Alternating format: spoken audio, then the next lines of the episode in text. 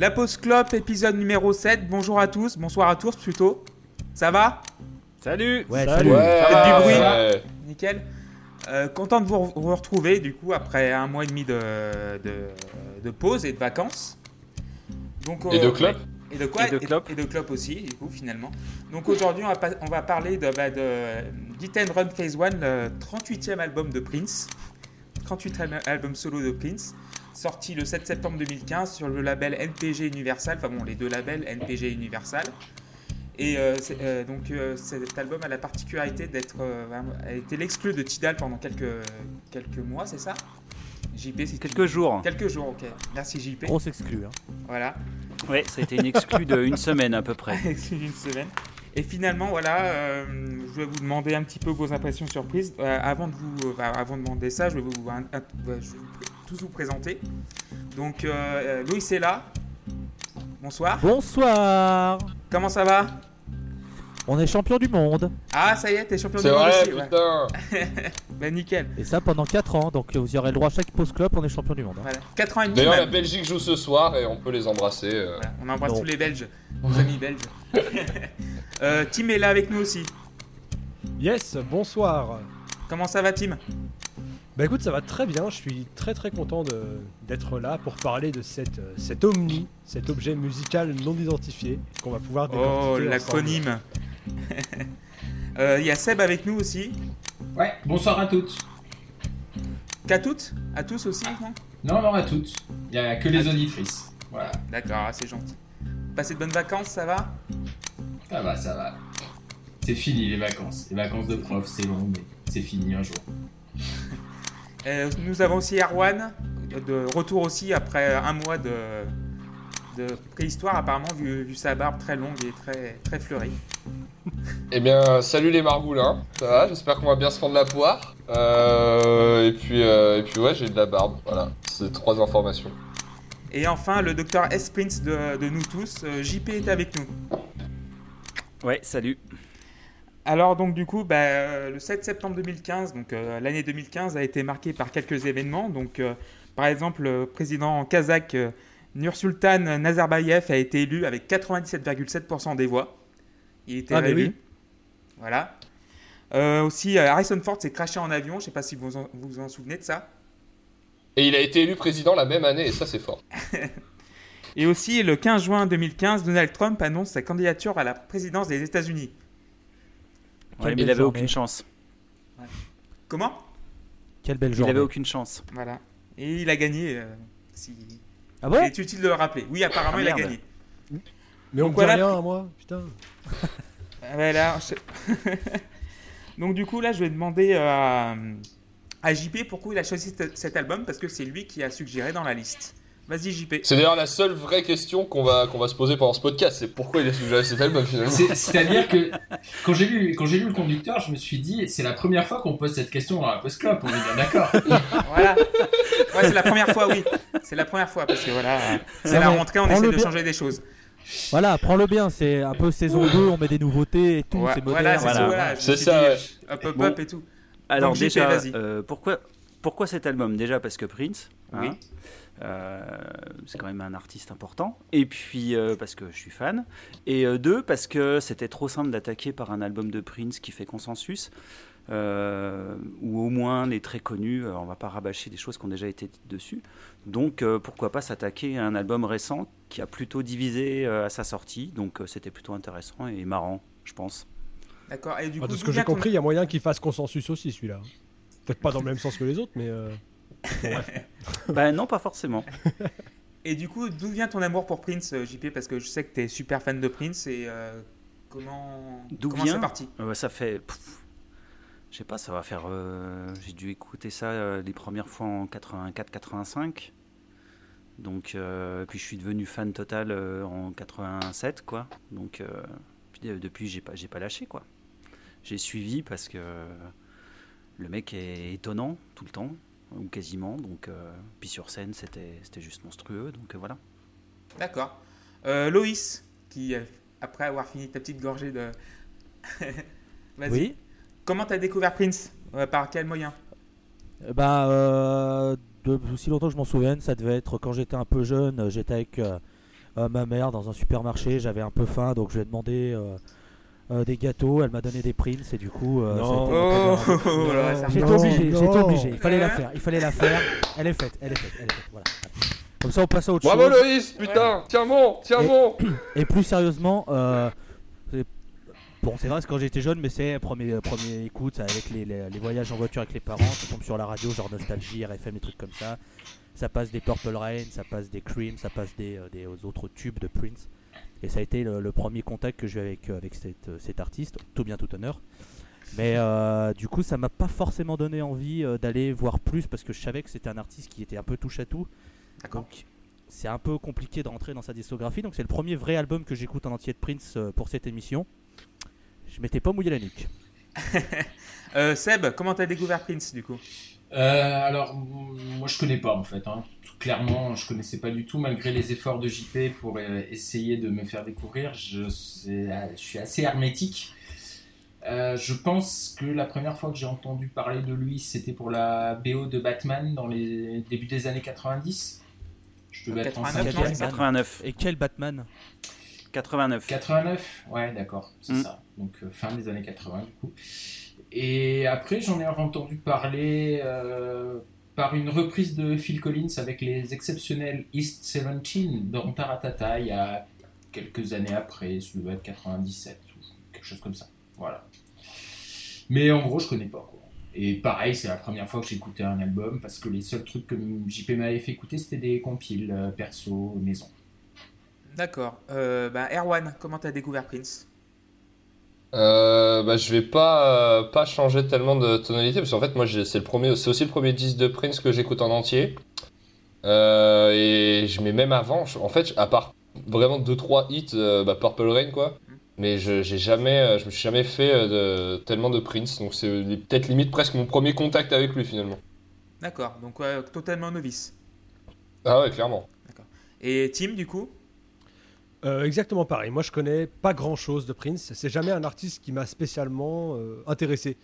Alors ça veut pas dire que j'ai pas d'estime pour le musicien, pour ce qu'il a fait, pour ce qu'il a pu apporter, mais je me suis juste jamais vraiment penché dessus précisément et ça peut se comprendre, on va dire, quand on à l'écoute de cet album, même s'il est pas représentatif, j'espère en tout cas. D'accord. Donc personnellement, moi j'ai découvert Prince, comme avait dit Loïs, donc tu as des tubes un petit peu dans les radios, t'écoutes Cream, Purple Rain, Sign of the Times aussi. Et du coup, avec le forum Genesis où on était avec Seb et JP, JP a commencé à parler de Prince et j'ai commencé, il y a 3-4 ans, à commencer à remonter la discographie. Et j'ai commencé par donc, le premier, For You, il me semble, c'est le premier qui s'appelle For You, ouais. Donc ouais, en 78, et, et ça fait 3 ans que je suis bloqué à Sign of the Times en 87, et j'arrive pas à passer le cap des années 80 après. Je connais un petit peu Bad Dance, voilà la gauche chanson, le gros tube de la BO de Prince, mais sinon oui, je connais les premiers albums, mais pas celui-là, parce que ça m'a complètement échappé, et quand je l'ai écouté pour la première fois, c'était très marrant. Donc voilà, j'étais un peu déstabilisé. Donc on va commencer du coup avec le premier titre, $1 Million Show. Donc le premier titre de la face A. Et c'est Sébastien qui va commencer à nous en parler. Vas-y. Je vais commencer, je vais juste dire ce que j'ai lu sur Wikipédia parce que j'ai pas compris au début le début de l'album avant de voir sur Wikipédia qu'il s'agissait des 15 premières secondes de For You, son tout premier disque. Après, il y avait les 13 premières secondes de 1999, apparemment. Le premier qui a marché, puis les 10 premières secondes de Purple Rain. JP, tu confirmes ? Let's Go Crazy. Voilà. Du titre Let's Go Crazy sur Purple Rain. Quel premier morceau de Purple Rain ? Et écoute, voilà. Plutôt une bonne intro qui donne le ton de l'album, pour moi. J'ai l'impression... Alors, je sais pas trop quoi ça parle. J'ai l'impression, moi, que ça parle des immenses shows qu'on fait dans les stades américains là, avec plein de pognon qui sont plus des spectacles que des concerts. Je suis pas sûr du tout que ça soit de ça que ça parle, mais bon, enfin bref. Musicalement, c'est pas mon truc, mais voilà, c'est quand même un truc qui reste bien dans le crâne. Hein. Je pense que la mélodie, voilà, c'est un poil efficace et ça veut pas partir. Pour moi, ce sera un 7 sur 10. Donc oui, on note les morceaux, comme d'habitude, 0 la plus mauvaise, 10 la meilleure, donc 7 sur 10 pour Seb. Loïs, C'est à toi. Eh bien, comme l'a très bien dit notre précédent participant au 32-16, c'est un morceau qui reste en tête, c'est sûr. C'est sûr que ça reste en tête. Le morceau est plutôt sympa, moi j'aime bien, c'est une bonne entrée, j'aime bien ce concept de... En gros, quand il y a des morceaux qui font un peu introduction à un show que va être l'album derrière, c'est quelque chose, je trouve que c'est bien. Là, le morceau est assez dynamique. D'aucuns diraient que c'est le meilleur morceau de l'album, mais ça après on en reparlera. Mais du coup, bon, $1 million show, on va se calmer, hein, ça vaut peut-être à peine un Twix et 2 Mars, mais bon, on sait que Prince était dans la démesure. Moi, je mettrais un 6/10 parce que voilà, tu rentres bien dans le truc, et je mets un peu moins bien que 7 par exemple, parce que c'est clairement une chanson mensongère, vu tout ce qui va arriver derrière, c'est un peu dommage. D'accord. Tim ? Ouais, alors $1 million show, ça annonce la couleur. La troisième ligne, c'est This is something you've never seen before, et c'est pas faux. En vrai, c'est pas faux. C'est pas l'album, c'est pas quelque chose que j'avais déjà vu, mais bon, quelque part tant mieux. Le refrain est très accrocheur et très agréable. On a une super performance de la chanteuse qui s'appelle Judith Hill. Rythmiquement, c'est sympa. La guitare, elle est très funky. La basse, j'ai adoré. Ça marche, quoi. C'est efficace. C'est une bonne ouverture d'album. Ça met de bonne humeur. J'ai mis un 6. Voilà. Mais un 6 plutôt content. Il y a un peu le côté publicité mensongère, c'est vrai. Mais voilà, soyons gentils. Un 6 parce que ça reste un morceau agréable. D'accord, 6/10 pour Tim. Bah, Sébastien, tu voulais rajouter quelque chose du coup? Ouais, je voulais juste dire par rapport aux notes que je peux pas noter moi les morceaux indépendamment. D'accord. Vu l'album, ils ont un intérêt uniquement quand ils sont dans l'album parce que voilà, ils s'enchaînent plus ou moins d'ailleurs, mais ils s'enchaînent et mes notes vont tenir compte de ça parce que indépendamment, je pense que quasiment tous ils auraient 0, 1 ou 2 quoi. Mais voilà, donc voilà, je voulais quand même préciser ça. Après, JP, tu nous éclaireras peut-être, mais moi j'ai quand même la sensation que je manque de contexte par rapport à cet album. J'ai l'impression qu'il y a plein de trucs qui font appel à qui sont des rappels des albums précédents et de petits clins d'œil ici à droite à gauche et qui manque tout ça. Il y en a, mais en fait pas tant que ça. Du coup, ouais, JP enchaîne dessus du coup. Ouais, vas-y. Bah en fait, c'est un morceau qui est rigolo parce que c'est un morceau qui joue déjà d'emblée avec le public, quoi. C'est-à-dire qu'il balance 3 extraits de chansons hyper emblématiques de sa disco, mais en mode, bon, c'est bon, maintenant celle-là, vous les connaissez, on passe à autre chose, et je vais vous tarter la gueule pendant 40 minutes, quoi. Et en fait, ça surprend à la fois les gens qui connaissent pas Prince, mais aussi, ce qui est rigolo, c'est que ça surprend aussi les fans, parce qu'il part dans une direction... pas trop sur ce premier morceau, mais sur les suivants, dans des directions qu'il a rarement été voir pour l'instant. Et ça, c'est plutôt cool, parce que voilà, c'est un mec à l'époque, il avait 57 ballets, une quarantaine d'albums derrière lui. Bon, clairement, s'il voulait la jouer pépère, il pouvait. Mais non, il a décidé de s'amuser un peu, donc c'était plutôt cool. Alors moi, paradoxalement, ce morceau-là, je l'aime pas tellement. Parce que bon, le refrain est sympa, mais c'est pas le morceau qui me plaît le plus. Je le trouve presque trop gentil. Alors ça fait une bonne entrée en matière, ça permet de démarrer un peu en douceur, mais c'est pas le morceau que je préfère. Mais on reconnaît quand même sa patte sur pas mal de choses, sur les voix, sur la basse, sur les cocottes de guitare, les harmonies. On reconnaît que c'est lui, mais on sent qu'il va se passer quelque chose derrière et on verra ça après. Donc moi, je lui ai mis juste un 5 en fait à ce morceau-là. Un 5/10. Erwan.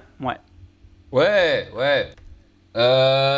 Écoutez, moi j'ai un peu de mal à le considérer comme une bonne entrée en matière parce que même si j'ai pas détesté le morceau, il m'a foutu une angoisse avec sa voix ralentie là sur le Don't worry, I won't hurt you, et je mets des copyrights pour l'imitation bien sûr.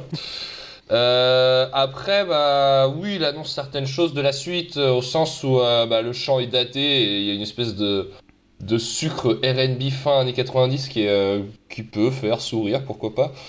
Je sais pas. En fait, quand j'entends ce morceau, je l'imagine danser la Macarena avec une choré nulle. C'est invraisemblable. Mais il y a une ligne de basse cool, c'est vrai qu'il y a... À un moment, je crois qu'il y a un espèce de début de pont à plusieurs voix qui est sympa aussi. C'est vrai que c'est feel good. J'ai mis 6 moi parce que je peux pas dire que j'ai pas aimé le morceau, je l'ai écouté plusieurs fois, il m'a plu, il est sympa. Mais ouais, j'ai pas réussi à... C'est dur de le décrypter, hein. Moi j'avais pas du tout les refs sur l'intro par exemple. Et c'est vrai que j'ai lu du coup un peu ce que disait son producteur à propos du disque et je pense que JP a raison sur le fait que ça joue avec les attentes de ce public-là.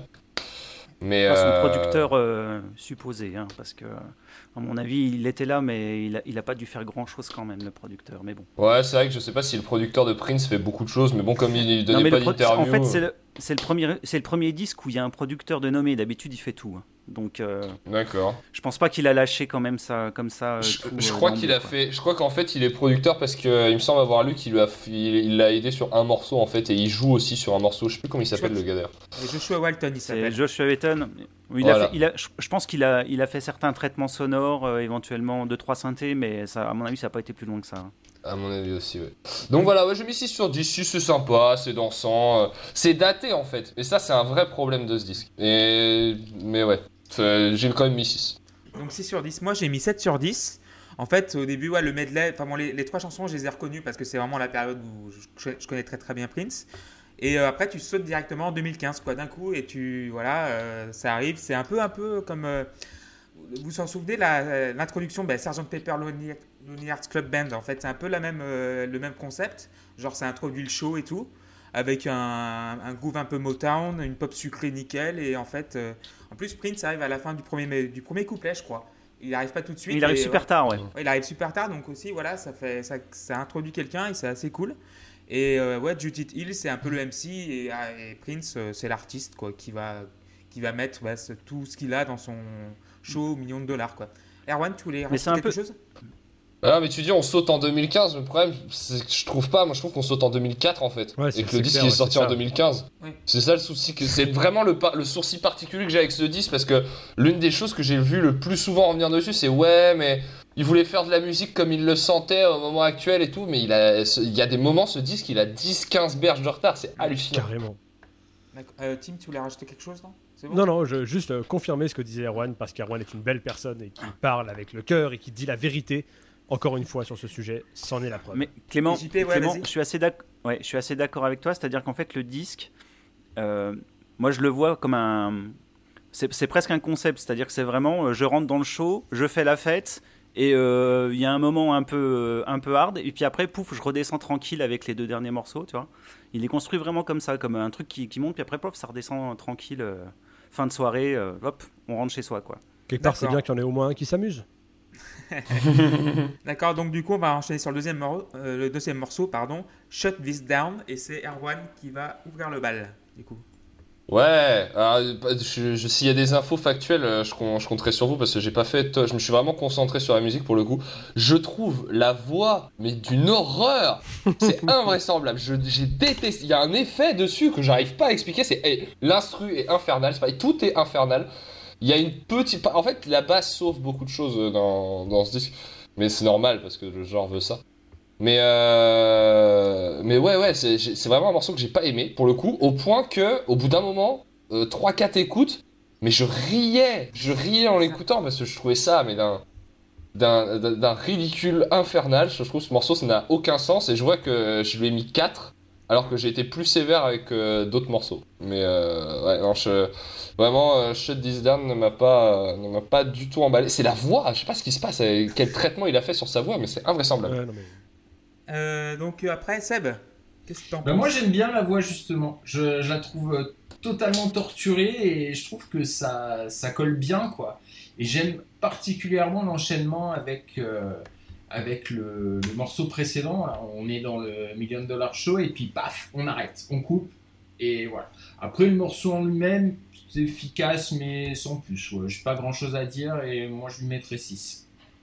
D'accord, 6 sur 10. Loïs. Bah, du coup j'ai rajusté ma note, je l'avais mis 4 et je lui ai mis 3. Je vais vous noter ce que j'ai mis sur mes notes. On dirait un mauvais morceau d'un mauvais Need for Speed. Pour moi, Mais c'est vrai, oui, c'est tellement vrai. J'ai l'impression d'être en 2004 sur NFS Underground 2, qui est un bon NFS là, pour là. Mais j'ai l'impression d'être dans les rues d'une ville fictive avec ma Renault Kangoo tunée avec les néons sous les néons violets. C'est pas possible de sortir ça en 2015. Enfin, c'est comme, enfin, ouais, ça a 10-15 ans de retard et je mets 3 et je suis gentil et je suis d'accord sur la voix. C'est vrai que moi ça me dérange pas, mais c'est vrai que c'est pas ouf. Mais je suis pas dérangé, mais je reconnais que c'est pas ouf. Voilà. Donc voilà, 3. Tim, du coup. Ouais, alors moi je suis en symbiose totale avec Erwan au moins sur ce début de disque. Oh là là, putain, c'est un peu plus électro. C'est la bromance. L'instru est très sympa, par contre sur le morceau, voilà, enfin, admettons que ce soit du chant, admettons qu'on doive considérer ça comme du chant. C'est pas possible les mecs, c'est juste immonde. Au fur et à mesure, il y a la basse qui va prendre de l'importance dans le morceau, et il y a encore des très belles lignes, ça va un peu sauver le morceau, je suis assez d'accord. La partie instrumentale, en fait, elle est bien. C'est ça qui est dommage. C'est qu'il y a une partie où il n'y a pas de chant. Bah, c'est cool, ça me va. Et que tout le morceau soit comme ça, ça m'aurait plu. Je ne dis pas que ça aurait été le morceau du siècle, mais au moins, ça aurait été écoutable. Là, je lui ai mis 4 parce que, pour me laisser encore la place de descendre un peu. Mais non, c'est juste pas possible. En fait, j'ai du mal à considérer que quelqu'un, un jour, a entendu ça et s'est dit « Ah bah ouais, ça va sonner nickel, ça. On va mettre ça dans l'album. » Non, c'est immonde. Personne l'a entendu, il est tout seul à le faire, il est chez lui en slip et tout. JP. Ouais. Vas-y. Et ben moi j'adore ce morceau en fait. Donc vas-y, développe. Ben j'aime bien la voix trafiquée, j'aime bien le côté prends ça dans ta face avec les sons bien cradoc.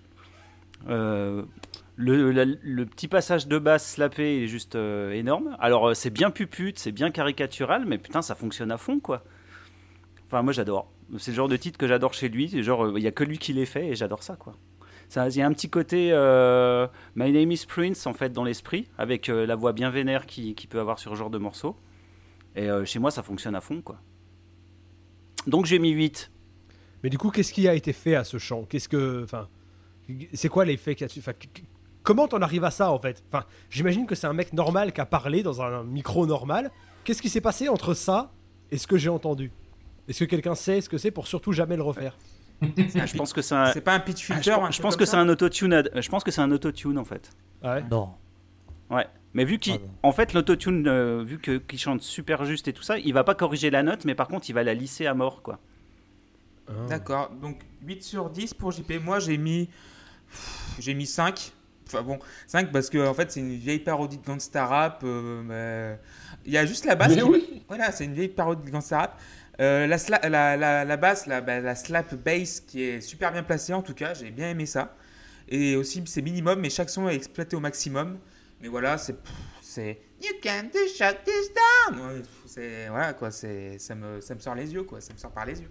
Donc 5 parce que voilà, c'est un peu pachydermique, mais c'est assez attachant au final. Donc c'est assez marrant.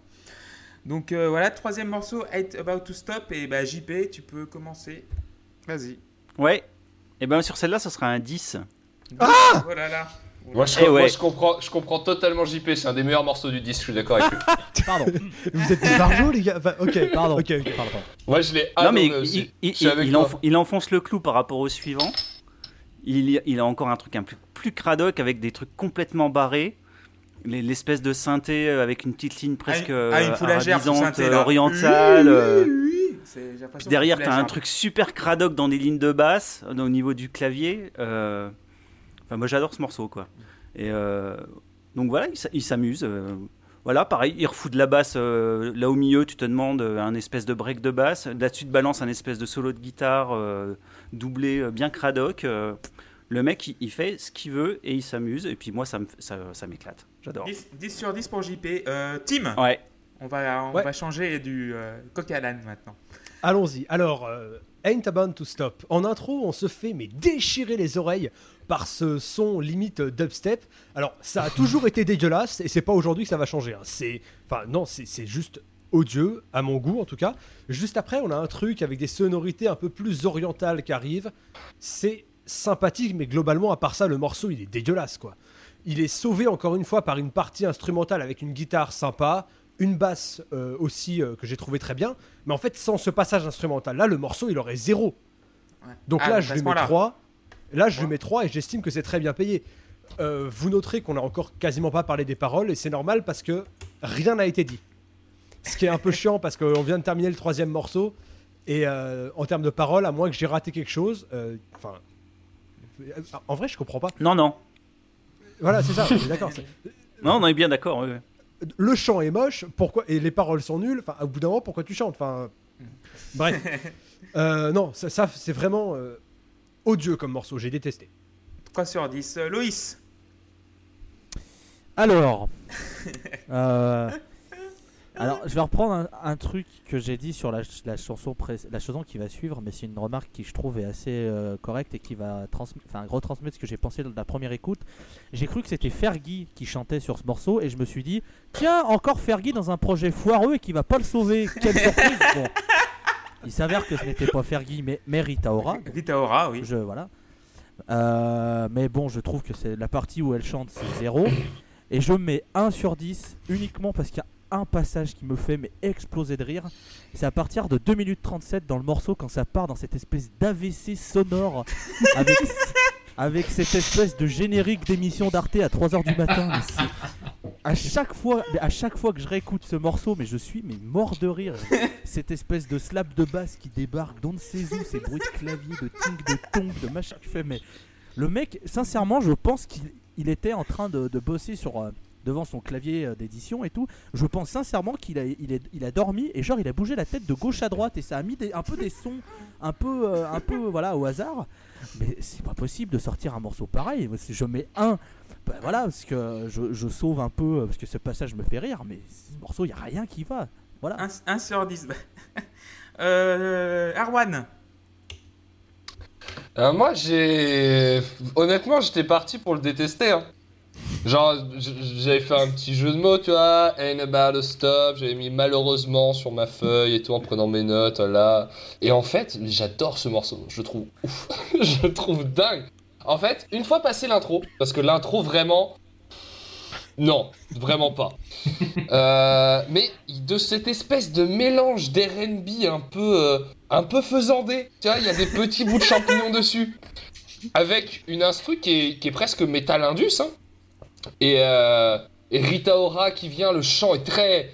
Pour le coup, au niveau du chant, je suis beaucoup plus convaincu que sur le morceau d'avant, mais je pense que c'est parce que ce morceau va beaucoup plus loin en termes d'atmosphère que ce que pouvait le faire Shut This Down, et c'est pas de toute façon le même phrasé, le même type de chant, mais là, il y a vraiment un côté inquiétant qui s'en dégage, et le Rita Ora est impec avec ça, leurs deux voix se mêlent génialement là-dedans, et l'ambiance est folle, ça, il m'angoisse ce morceau, mais dans le bon sens du terme. Et... D'accord. Sur le petit solo de gratte, je me suis fait la réflexion, je me suis rappelé une réflexion que je me suis fait sur un morceau plus loin lors d'une 2e ou 3e écoute. Il y a un petit air de Ratatat sur 10, 15 secondes, ça m'a pas déplu non plus. Moi j'ai mis 7 sur 10. J'ai mis 7 sur 10 et je saurais même pas vous dire pourquoi, puis voilà, c'est comme ça, je vous emmerde, mais j'ai adoré ce morceau. 7 sur 10 pour Erwan. Seb. Moi c'est pas vraiment mon truc parce que c'est déjà un poil trop répétitif et puis c'est un morceau qui est plus rythmique que mélodique, donc ça me surprend pas que JP l'aime beaucoup, mais voilà. Par contre j'ai noté un truc dans les textes qui m'a bien plu, c'est la phrase si ta vie est une face B, mon rêve est la face A. Je trouvais que c'était mignon, voilà, et j'ai bien aimé la basse à la fin. Je sais pas pourquoi certains trouvent que ça sort de nulle part. Alors c'est vrai qu'elle est un peu particulière, mais non, ça va. Il y a pire sur l'album, on va dire, quoi. Donc moi j'ai mis 5. 5 sur 10. Moi c'est avec ce morceau, le synthé qui te donne la gerbe tout de suite, là. J'ai l'impression d'être, tu sais, quand t'étais le dimanche soir chez tes grands-parents, tu mangeais de la choucroute et un couscous derrière et machin, tu prends la bagnole quand t'es petit, tu sais, t'es sur la banquette, tes parents fument des gitanes maïs dans la caisse et t'as envie de vomir de partout, et c'est ça en fait, ce synthé, ça me... Attends, j'ai pas compris, tu mangeais de la choucroute avec des gitanes maïs dans une bagnole, ça n'a aucun sens ce que tu racontes. Voilà, mais c'est exactement, c'est comme ce morceau, voilà. Ce morceau, tu sais, C'est, voilà, quand t'as l'impression d'avoir mangé vraiment 4 kilos de choucroute et après tu vas dans la bagnole et tes parents filment des gitans de maïs et les fenêtres sont fermées et tout. Et le synthé, ça me donne vraiment cette impression-là, quoi. C'est aussi, quoi, il y avait le gimmick. Mais en même temps, c'est ce qui est voulu, je pense. Hein. Oui, oui. Mais aussi, t'as le gimmick hindou qui est complètement nul à chier. Enfin, bon, il est merveilleux. Voilà. Il est génial, ce gimmick. Il est éclaté. Voilà. Aussi, c'est quoi? C'est un truc qui m'a énervé. C'est quoi? C'est vers 2 minutes 15 le Ain't About to Stop filtré là et pitché super bas là. Ça m'a fait rire. J'ai pensé tout de suite à Tim et Loïs qui vont me dire putain, pourquoi? J'ai pensé à vous deux, je sais pas. Et aussi, bah, là aussi à la fin, genre la base c'est pas mal, mais à la fin qui a rien à voir avec le business quoi. J'ai pas compris. Voilà, c'est 5 ou 4, mais ouais. 4 sur 10 parce que j'avais mis 5, mais oui, c'est pas. C'est genre, c'est. Ouais, c'est bof quoi. Donc ça m'a un peu. Ça m'a un peu perdu. C'est trop. C'est trop rentre dans ta gueule quoi. C'est genre. Ça m'a. Ah, mais de toute façon, c'est le but de ce début de disque. Hein. C'est, oui, c'est le but. C'est de tabasser et d'en prendre plein la gueule quoi. Voilà. Mais je crois que voilà, il m'a. Il fait pour ça. Hein. Oui. Et le Prince, le problème, c'est qu'il m'a foutu des coups de poing dans l'estomac au point de vomir quoi. C'est un peu désolant. Voilà, donc sur ça. Surtout qu'il avait quasi 60 ans à l'époque, Clément, donc tu t'es vraiment fait défoncer par un vieux, quoi. Voilà, en plus, ouais, c'est encore plus ridicule. On va passer au quatrième morceau, Like a Mac. Et Loïs, tu peux commencer à nous en parler. Bah, j'ai mis 3 sur 10. D'accord. Parce que j'ai mis, on dirait du Black Eyed Peas, mais pas la bonne période. C'est un peu quelque chose qui revient sur cet album. J'ai l'impression d'entendre les vieux morceaux des Black Eyed Peas époque entre 2008 et enfin 2006. Attends, 2010. Ils ont eu une bonne période. Voilà, c'est un peu ça. Ils ont une bonne période alors, les Black Eyed Peas. Bah oui, bizarrement ça coïncide à quand il n'y avait pas Fergie. C'est dingue. Hein. Donc d'aucuns diraient qu'elle a complètement ruiné le groupe pour faire des espèces de chansons dégueulasses électro-pop mécouilles avec David Guetta. Ça, je laisse ça aux penseurs et voilà. Mais oui, enfin, sincèrement.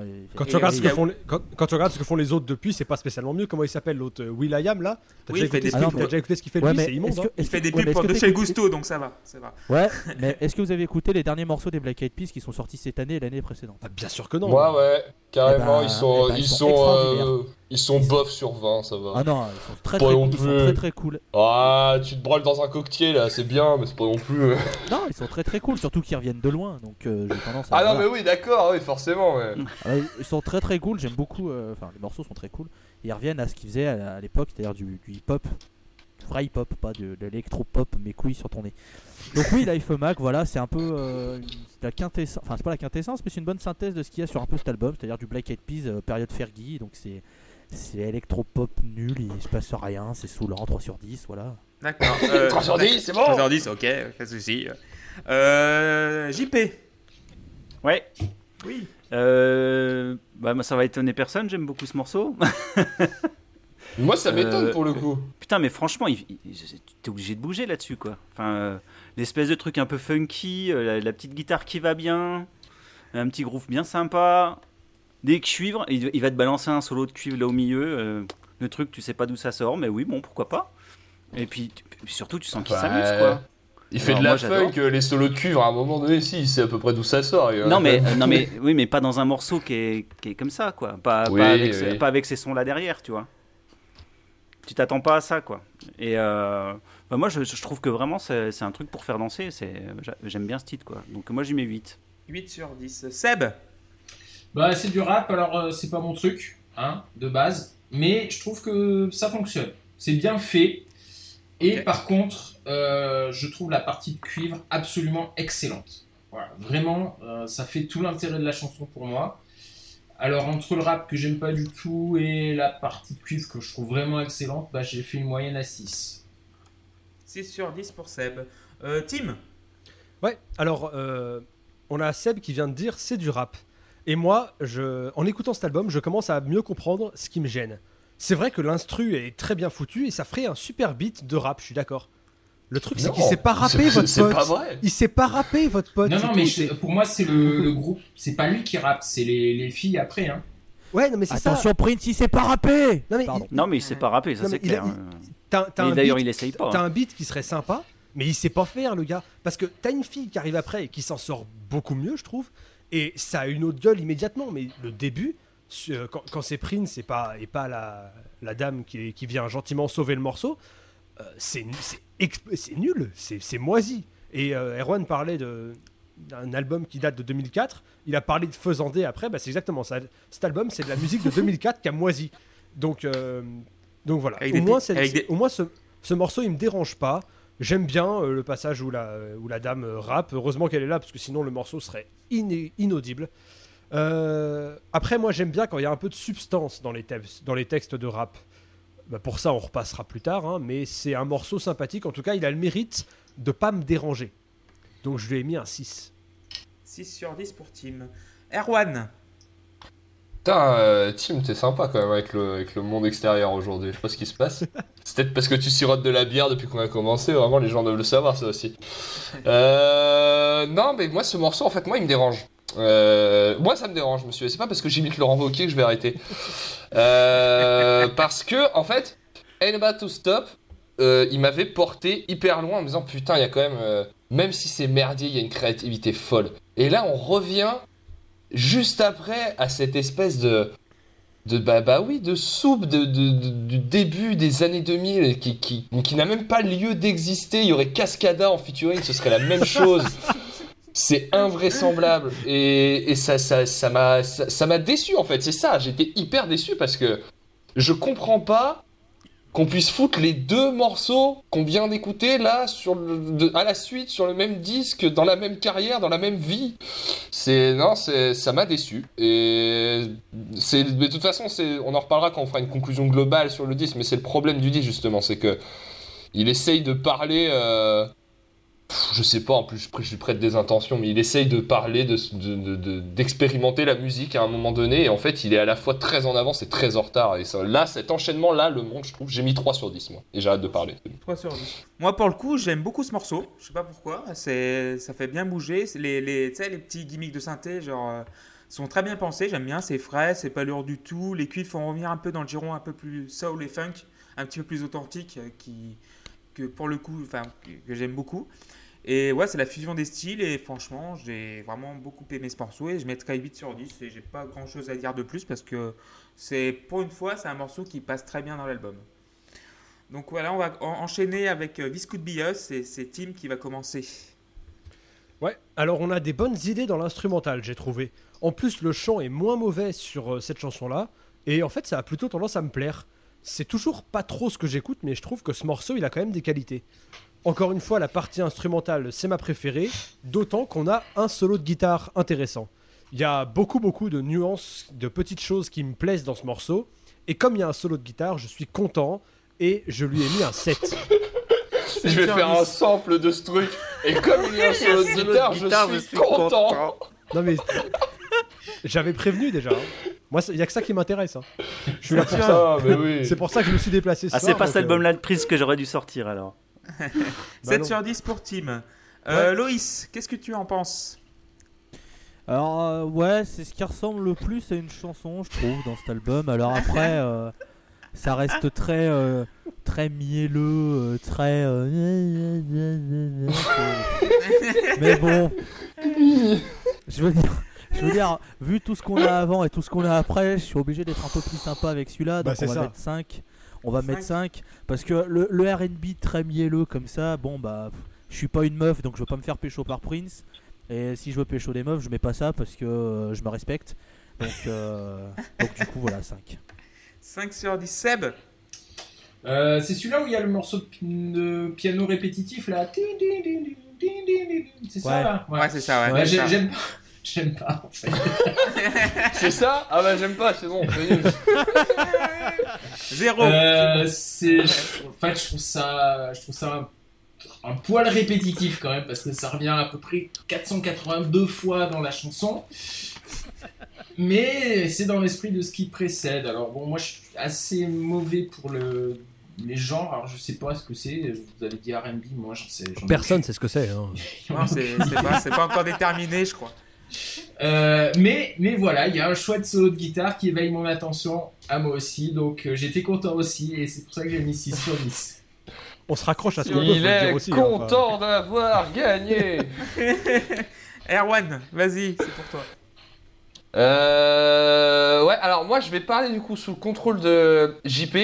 Ouais. C'est un remix d'un de ses précédents morceaux. C'est plus une relecture en fait qu'un remix parce qu'il a vraiment changé beaucoup de choses par rapport à la version d'origine. Ouais. D'accord, je me suis pas fait la version d'origine, elle est sur le disque d'avant, c'est ça ? Le disque d'avant, oui. Ok, donc je me la suis faite en fait et ça m'a pas du tout marqué, donc je dis n'importe quoi. Mais alors pour le coup, pour un remix, j'ai trouvé juste que ça manquait de finesse, c'est-à-dire que dans la façon d'appliquer des effets, de retravailler le morceau et tout, etc. Je trouvais que les filtres étaient un peu bourrins, on passe dans un moment de transition qui sont pas fines. Sinon, bah oui, c'est sympa. Alors sinon, il y a un truc qui m'a dérangé. Il y a un truc qui m'a dérangé parce que au niveau du chant, et ça, je sais pas si c'est mon obsession ou si c'est la vraie vie, mais il y a des moments, on dirait Matthew Bellamy de Muse. Oui, et ça m'a un peu, ça m'a un peu crispé. C'est pour ça que j'aime pas. Voilà, c'est ça. Ça m'a un petit peu crispé à des moments. Mathieu Bellamy de Muse, mais jamais de la vie. Jamais de la vie. Faut arrêter la fumette et la bière. Les gars, en vrai, si. En l'écoutant, je me suis dit, et je savais qu'Erwan allait le dire, et je savais qu'Erwan n'allait pas écouter ce morceau à cause de ça. Si. Mais voilà, c'est ça. Il y a vraiment du Muse dedans. Et donc, il miaule, j'y peux rien. Mais il y a vraiment du mauvais Muse, enfin du Muse, mais du Muse de maintenant, quoi. Non mais je dis pas voilà, qu'il y a une filiation extraordinaire, je sais pas, ça me l'a un peu rappelé, j'ai enlevé un point pour ça, de toute façon, voilà c'est vraiment sans mauvaise foi. Sinon c'est un morceau qui, à la limite du coup, de par le fait que c'est un remix et qu'il est assez de travailler vraiment franchement électro, il est un peu plus actuel, voilà, j'ai mis 4 sur 10. 4 sur 10, JP.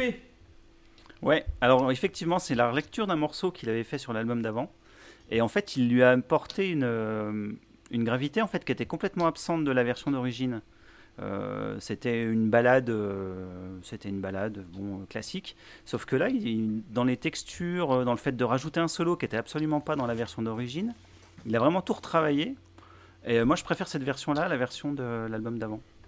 Donc, moi, je lui ai mis un petit 7 parce que c'est pas mon morceau, c'est pas le morceau que je préfère, c'est pas le genre que je préfère chez lui.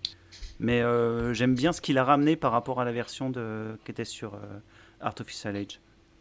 Ok, donc 7 sur 10 pour JP. Pour moi, je mettrais un 5 sur 10 parce que je pense absolument rien de ce morceau. J'essaye de le tourner dans tous les sens, mais il n'y a rien qui me fasse bondir, quoi.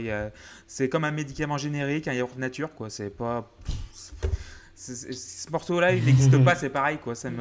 Le travail sur la guitare est vraiment très chouette, par contre, il ne manquerait plus que ça. Mais sinon, voilà, 5 sur 10, parce que c'est un morceau. C'est pas un morceau qui me transporte. Et ouais, limite, là, c'est vrai, je l'ai écouté il y a 2 heures, mais je l'ai complètement oublié, ce morceau. Et c'est très très bizarre. Normalement, je me souviens de certains morceaux, mais je me souviens vraiment plus du morceau qui suit, donc Fall in Love Tonight. Voilà, et j'ai mis un 10 sur 10. Je sais pas si c'est un 10 sur 10. Ouais, je sais pas si c'est un 10 sur 10 si c'est un 10 sur 10 de sarcasme ou pas, mais franchement, on lâche tout, on passe un bon moment et il est parti aussi vite qu'il est arrivé et j'ai beaucoup aimé. Je sais pas pourquoi. Mais donc ouais, je vais mettre 10 à ce morceau-là parce que c'est complètement dégueulasse. Enfin, je sais pas, c'est peut-être la dégueulasserie du morceau qui me pousse à mettre 10. Je sais pas pourquoi, c'est peut-être mon côté un peu pervers qui parle, mais ce morceau-là, Fall in Love Tonight, j'adore, ou je déteste, mais il me laisse pas indifférent et je mettrai 10 sur 10 et je vais passer la parole à Erwan qui a... Non mais 10 sur 10, on est d'accord qu'on a parlé de morceaux comme, je sais pas moi, comme Shine a New Crazy Diamond, comme... Voilà. Mais dans le contexte de l'album, pour moi, il vaut 10. Mais les gars, on note pas dans le contexte de l'album. Oui. Il faut le prendre en compte. Moi, je l'ai dit dès le départ, je note dans le contexte de l'album parce que sinon, c'est que des tronches. Hein. Voilà. Ouais, c'est ça. Non, mais d'accord, mais donc c'est pas le même 10 sur 10 que celui de Shine On ou de. Non, pas du tout. Pas du tout. Ou de Routine de Steven Wilson, on est d'accord. Voilà, c'est plus un 10 de sarcasme. 18, ouais, d'accord, c'est vraiment du sarcasme, vraiment, voilà. Parce que voilà, ce morceau, il me fait marrer. En fait, j'ai rigolé tout le long, donc du coup, pourquoi pas 10 ? C'était soit 0, soit 10. Et vu que je suis gentil, j'ai mis 10. Erwan, c'est à toi.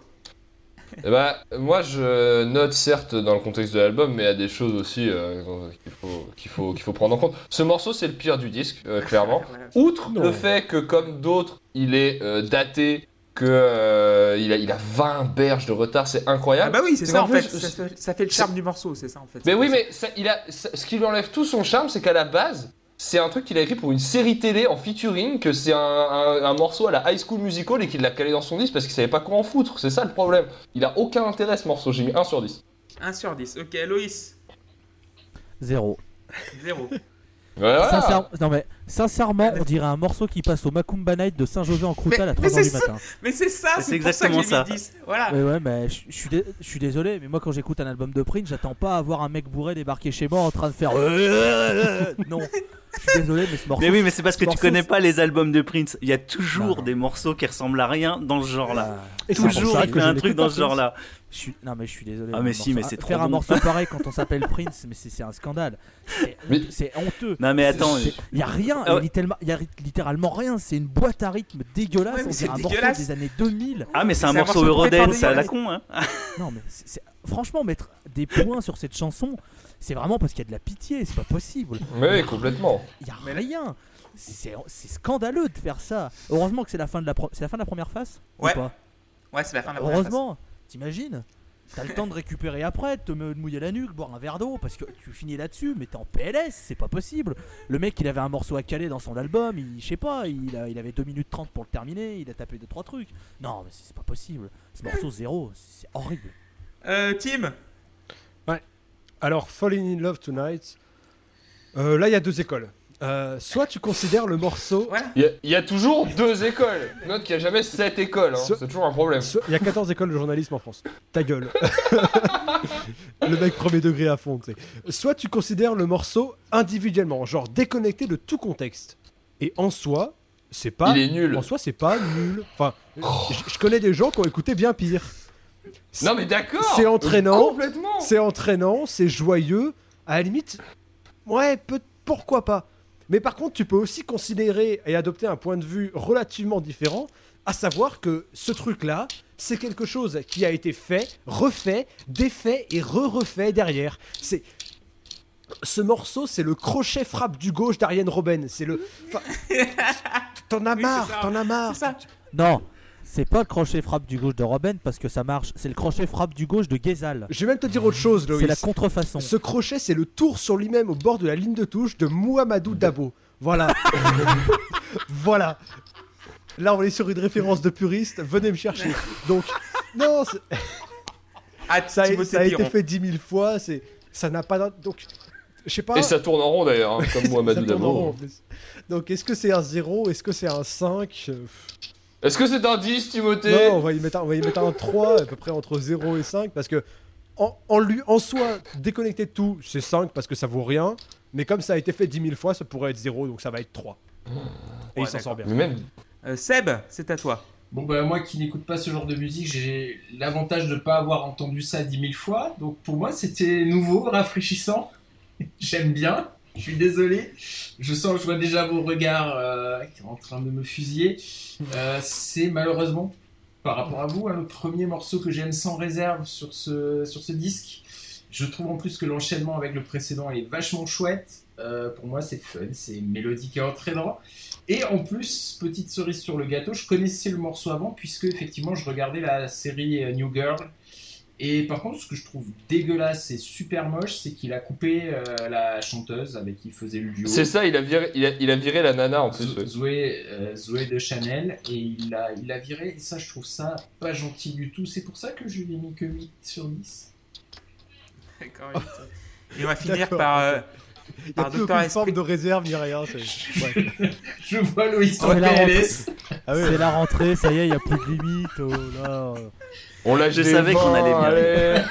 Mais c'est ça, c'est pour ça, c'est sûr qu'on allait rire, c'était obligé, c'était... Alors, je vous préviens, la prochaine session, quand il y aura Mars Red Sky, il faudra pas s'étonner si je suis dans l'excès. Hein. Ah, attention. Ouais. Hein. Ah non, mais là, tu peux tout te permettre, si on est dans ce registre-là, tu peux tout faire. Et on va finir par Dr. Esprints, JP. Ouais, moi en fait, alors ce morceau il est assez bizarre, hein, parce qu'effectivement on dirait un vieux morceau Eurodance tout pourri. Et j'en ai un, dis donc, c'est fou ça, hein. Il en et a joué l'odeur. Quand il est sorti en single, j'ai dit non, c'est juste pas possible. Et en fait, dans le contexte de l'album, il fait presque une respiration après 3 trucs bien bourrins quoi. Et du coup, dans l'album je le passe pas, alors que tout seul je l'écouterai jamais. Je l'écoute au sein de l'album, moi. Mais sinon, je l'écoute pas autrement. Je peux pas l'écouter autrement parce que franchement, je le trouve pas terrible. Mais dans l'album, je trouve qu'il fait une petite respiration justement entre ce qu'il y a avant et ce qui arrive après. Donc, je trouve qu'il est bien placé dans le disque. Mais par contre, c'est clair qu'il est tout pourrave, quoi. Alors en même temps, c'est super frais. Le mec, il en a rien à foutre. Il fait un truc, mais complètement bateau. Ah ouais. Mais alors, oui. Du coup, voilà. Donc moi, je lui ai mis 4 parce que dans le contexte de l'album, il passe bien. Mais sinon, je l'écouterai jamais de ma vie, quoi.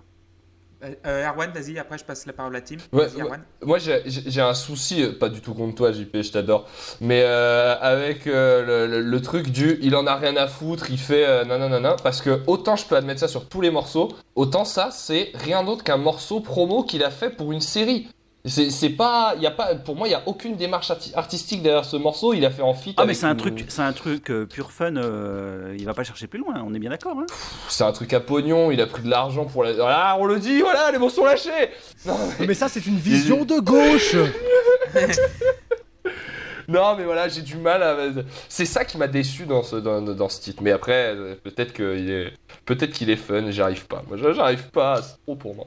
D'accord, donc Tim, vas-y, qu'est-ce que tu voulais dire ? Ouais, moi j'avais juste une question sur le côté bourrin. Enfin, j'entends des... Est-ce qu'on peut redéfinir voilà, les mots ? Voilà, c'est ça. J'entends des... on est bien d'accord. Ouais, ça m'a choqué aussi. Hein. J'entends des chansons être qualifiées de bourrines depuis tout à l'heure. Alors, c'est peut-être parce qu'on a des tolérances à la musique limitées. On n'a pas les mêmes goûts, mais... non, c'est pas bourrin, ça, si. Enfin, qu'est-ce que t'entends par bourrin, en fait ? À moins que bourrin, ça veuille dire moche. Mais non. Ouais. Je comprends pas non plus, JP, que tu puisses qualifier Disco de Bias de bourrin, tu vois. Non, je parle pas de Disco de Bias, je parle des morceaux d'avant. Mais pareil. Tu as dit les 3 morceaux d'avant, donc. Ouais, enfin les 3-4 morceaux d'avant, enfin pas Disco de Bias, mais je parle plutôt de And About to Stop ou Shut This Down, quoi. Qui pour moi, au niveau de la prod, voilà. Ça, c'est des sons vachement cradoc, ouais, c'est ça, des sons bien crades et ouais non ouais, mais voilà, mais c'est dans ta face quoi. C'est un peu tabassé avec une grosse basse, ça peut être bourrin. Alors c'est pas bourrin comme on peut l'entendre dans du métal ou des choses comme ça, on est bien d'accord hein. Okay. C'est pas la même chose, mais voilà, pour moi c'est... Okay. En tout cas, je suis bien content que ce morceau a fait débat parce que là on arrive à la fin de la face A. Et vous nous écoutez sur SoundCloud, donc la Pause Club, Twitter, _pause_club, Facebook, la Pause Club PO dans majuscule, et sur YouTube, parce qu'on upload maintenant les épisodes sur YouTube. Est-ce que ça vous dit un petit quiz là ? Ouais, toujours. Bon, en même temps, si personne connaît Prince, ça va pas être très drôle, mais tu vois, JP, t'auras des barrières, t'auras des petites difficultés parce que vu que c'est toi qui as proposé l'album et que tu connais pas mal de trucs sur Prince, t'auras des contraintes. Et peut-être que lui, ça l'intéresse aussi. Depuis ta cuisine. Alors, donc première question, donc Prince et donc a été vraiment, il a été vraiment une grande influence dans les années 80. Et en fait, il a inspiré deux morceaux qui est vraiment limite du plagiat de certains morceaux de Prince. Alors, quels sont ces morceaux-là ? C'est dur. Un morceau de Paul McCartney ? Non, en fait, c'est un morceau de Prince qui a été plagié par des autres artistes. Ah. Et ça a été complètement assumé par ces artistes-là. Est-ce que c'est des artistes de pop type énergie ? Alors, il y a eu un morceau qui a été vendu un album qui a été vendu à presque 25 millions d'exemplaires dans les années 80, peut-être 2 ans après 1999, donc l'album de Prince de 82. Ah, et voilà. D'accord. Donc ça date de 1985. Facile, c'est facile, ouais. Celle-là. Ouais. Il y en a deux. Et, oui. Moi j'en vois au moins deux. Ouais. C'est facile quand on était né, hein. Voilà. Pardon. Ouais. Mais... Donc, est-ce que... ouais. Donc peut-être Sébastien qui peut peut-être le savoir le. Sébastien qui le sait. Seb, t'en as au moins un des deux. J'en ai au moins un des deux, c'est obligé. Ah bon? T'en as au moins un des deux, ouais. Ah bon ? Ouais. Donc, je vais vous le dire. C'est pas flagrant. C'est Sussudio de Phil Collins. Oui, bah oui. Le premier. Et puis Faith de George Michael. Il y a eu Faith aussi. Il y a eu Stand Back aussi de Stevie Nicks. Je sais pas si vous connaissez Stevie Nicks ou Erwan. Oui. Ouais. C'était vachement bien à l'époque. Je me rappelle. On écoutait ça. Sur le Stevie Nicks, il joue. En fait, il fait le clavier. Voilà, il fait le synthé. Ça a été complètement assumé par ces deux artistes. Donc Phil Collins, vous écoutez 1999. 1999, vous écoutez Sussudio après. C'est le même morceau. Et ouais. Stand Back, juste quand même, Clément. Hein, Phil Collins a renié la version studio de Sussudio. Hein. Oui, mais il a été inspiré par ça. Ouais, mais il l'a renié quand même. Voilà. Et Stand Back de Stevie Nicks, sorti en 83, vous écouterez Little Red Corvette, donc un grand tube de Prince, et cette version derrière de Stevie Nicks, et c'est quasiment le même morceau. Et comme anticipé, t'as aussi Face de George Michael qui est en fait qui est basé sur Kiss. D'accord. Ah, vous savez pas ça. Ouais. Ok. Donc deuxième question, l'année de naissance de Prince. JP, tu n'as pas le droit de répondre. Attends, il avait 58 berges quand il est mort, c'est ça ? 68 ? 58. Non, 58. Bien, ouais, bravo. Et vas-y, Seb, vas-y. Non, moi j'étais en train de calculer. C'est 58. Je faisais ça 2016 moins 58, c'est ça ? Ouais, c'est ça, ouais. Donc ça fait 58 aussi. 58, voilà. Ouais. C'est vrai, finalement, quand on fait la même soustraction, on a le même résultat. J'étais à 86, moi. Il est mort à 32 ans. Bah, à 30 ans. Alors, troisième question. En quelle année Prince a-t-il été intronisé dans le Rock'n'Roll Hall of Fame ? Il a jamais été, j'espère. Si, il y a jamais été. Si, c'est pas la question. Il a vraiment été ? Enfin, ouais. Il a été intronisé en quelle année ? Alors, je vais vous donner trois propositions. 2006, 2004 ou 2002. Putain, je suis sûr, il rentrait en basket en boîte, ce con. 2006, moi je dirais 2002 parce que la Coupe du Monde était pourrie. Dommage. Il en reste qu'une. Ouais, c'est 2004. C'est 2004. Il a été intronisé par qui ? Vous savez ou pas ? Parce que Angelos Caristea, celui qui a gagné l'Euro avec la Grèce. Ouais. Je me rappelle plus par qui par contre. Alors en fait, il a été intronisé. Qui c'est qui l'a intronisé ? C'est pas moi. En fait, au Rock'n'Roll Hall of Fame, en fait, il y a un speech de quelqu'un qui loue les louanges de l'artiste et après l'artiste reçoit le prix. Et qui a intronisé en fait c'est Elton John. Non, pas Elton John. C'est en fait récent. C'est une femme qui a arrêté de se maquiller d'ailleurs. C'est une chanteuse. C'est Beyoncé, non ? Non, c'est une chanteuse qui a arrêté de se maquiller il y a pas longtemps. Non, pas Madonna. Elle se maquillait. Cher ? Non, pas cher. Elle est plus jeune. Cher. Elle doit avoir 35, 36 ans maintenant, ou 37 ou 38. Enfin bon, elle est entre 35 et 40 ans. Mais elle avait genre 20 berges du coup. Elle était très jeune quand elle avait intronisé Prince. Rita Ora ? Non. Janelle Monáe ? Sheila E ? Non, Sheila E, c'est pas con, mais c'est pas elle. Putain, je l'ai pas du tout. Vous savez pas ? C'est Alicia Keys. Ah oui. Elle a fait une reprise. Elle avait fait une reprise. C'est éclaté jusqu'au bout. Voilà. C'est pété. Il est présenté par. C'était pas dans son salon. On a mis les gradins et tout pour lui faire plaisir. Non. Il y avait Alicia Keys. Ouais. Yes. Elle avait fait une reprise d'un morceau en fait. Aussi, sur un album. Aussi en 2004, je vous donne les autres aussi induits dans le Hall of Fame. Il y a eu ZZ Top la même année, George Harrison. Ouais. Donc George Harrison, il y a eu une reprise de While My Guitar Gently Weeps que JP me met toutes les 3 semaines sur mon fil Twitter pour que je m'en souvienne. Ouais. Ça, par contre, il faut le voir. Là, parce que... Ouais, il faut le voir. La vidéo de Gently Weeps par Prince, c'est avec aussi, il y a Tom Petty et Jeff Lynne, je crois, avec le fils Harrison. Il y a Tom Petty, Jeff Lynne, il y a Danny Harrison. Voilà. Qui est sur la scène, et puis il y a Prince qui vient pour le solo final, et puis voilà, allez, rentrez vous coucher. Il y a eu Traffic aussi, Bob Seger et Jackson Brown. Donc maintenant, aussi pour la dernière question du truc, la question du quiz, je vais vous proposer une tournante en fait. Alors, yes. Ouais. Je prends une. Allez. Ça dépend avec quoi, avec de la bière, avec. Alors moi je le prends avec tout. Prince a sorti 39 albums, donc voilà, 39 albums, et donc Erwan. Tu vas être en premier, Seb en deuxième, Louis en troisième, Tim en quatrième. Vous allez me citer tous les albums de Prince, ceux qui vous viennent à l'esprit. J'ai perdu. Vous allez me nommer chacun à votre tour un album de Prince et celui qui arrête a perdu. Et JP, tu interviendras tous les 2 tours parce que tu les connais tous. Et voilà. Donc, Erwan, mais JP, il a pas le droit de jouer, c'est tout quoi. Voilà. Ok, mais il a pas le droit de jouer, alors vas-y. Erwan, tu peux commencer. Je voulais me la péter parce que comme j'en ai écouté un autre avant celui-là, je voulais le citer mais je me rappelle plus du titre. Donc je vais dire Hit and Run partie 2. Voilà, c'est Phase 2. Phase 2. Seb. 1999. Oui, 1982. Loïs. Bah, vu que je suis quelqu'un de super connaisseur de Prince et que j'aime prendre des risques, on va dire Hit and Run Phase One. Yes. Timothée a perdu. Désolé Timothée. C'est un titre d'album Purple Rain ou Oui. Ouais. Oui. Yes. Oui. Voilà. Qu'est-ce qu'il y a? Quel coup de bluff monumental de la part du joueur français. Erwan, c'est à toi. Deuxième tour. Ah merde. Art. Putain. Art machin truc Age. Oui, Art Official Age. Je le prends quand même. 2014. Ouais, ça compte ou pas? For You. For You, le tout premier. 1970, le premier. Loïs. Allez, voilà, hein, on va gagner du temps. Allez. J'ai pas été aussi largué depuis le bac de maths. Pardon. Loïs, tu l'as pas?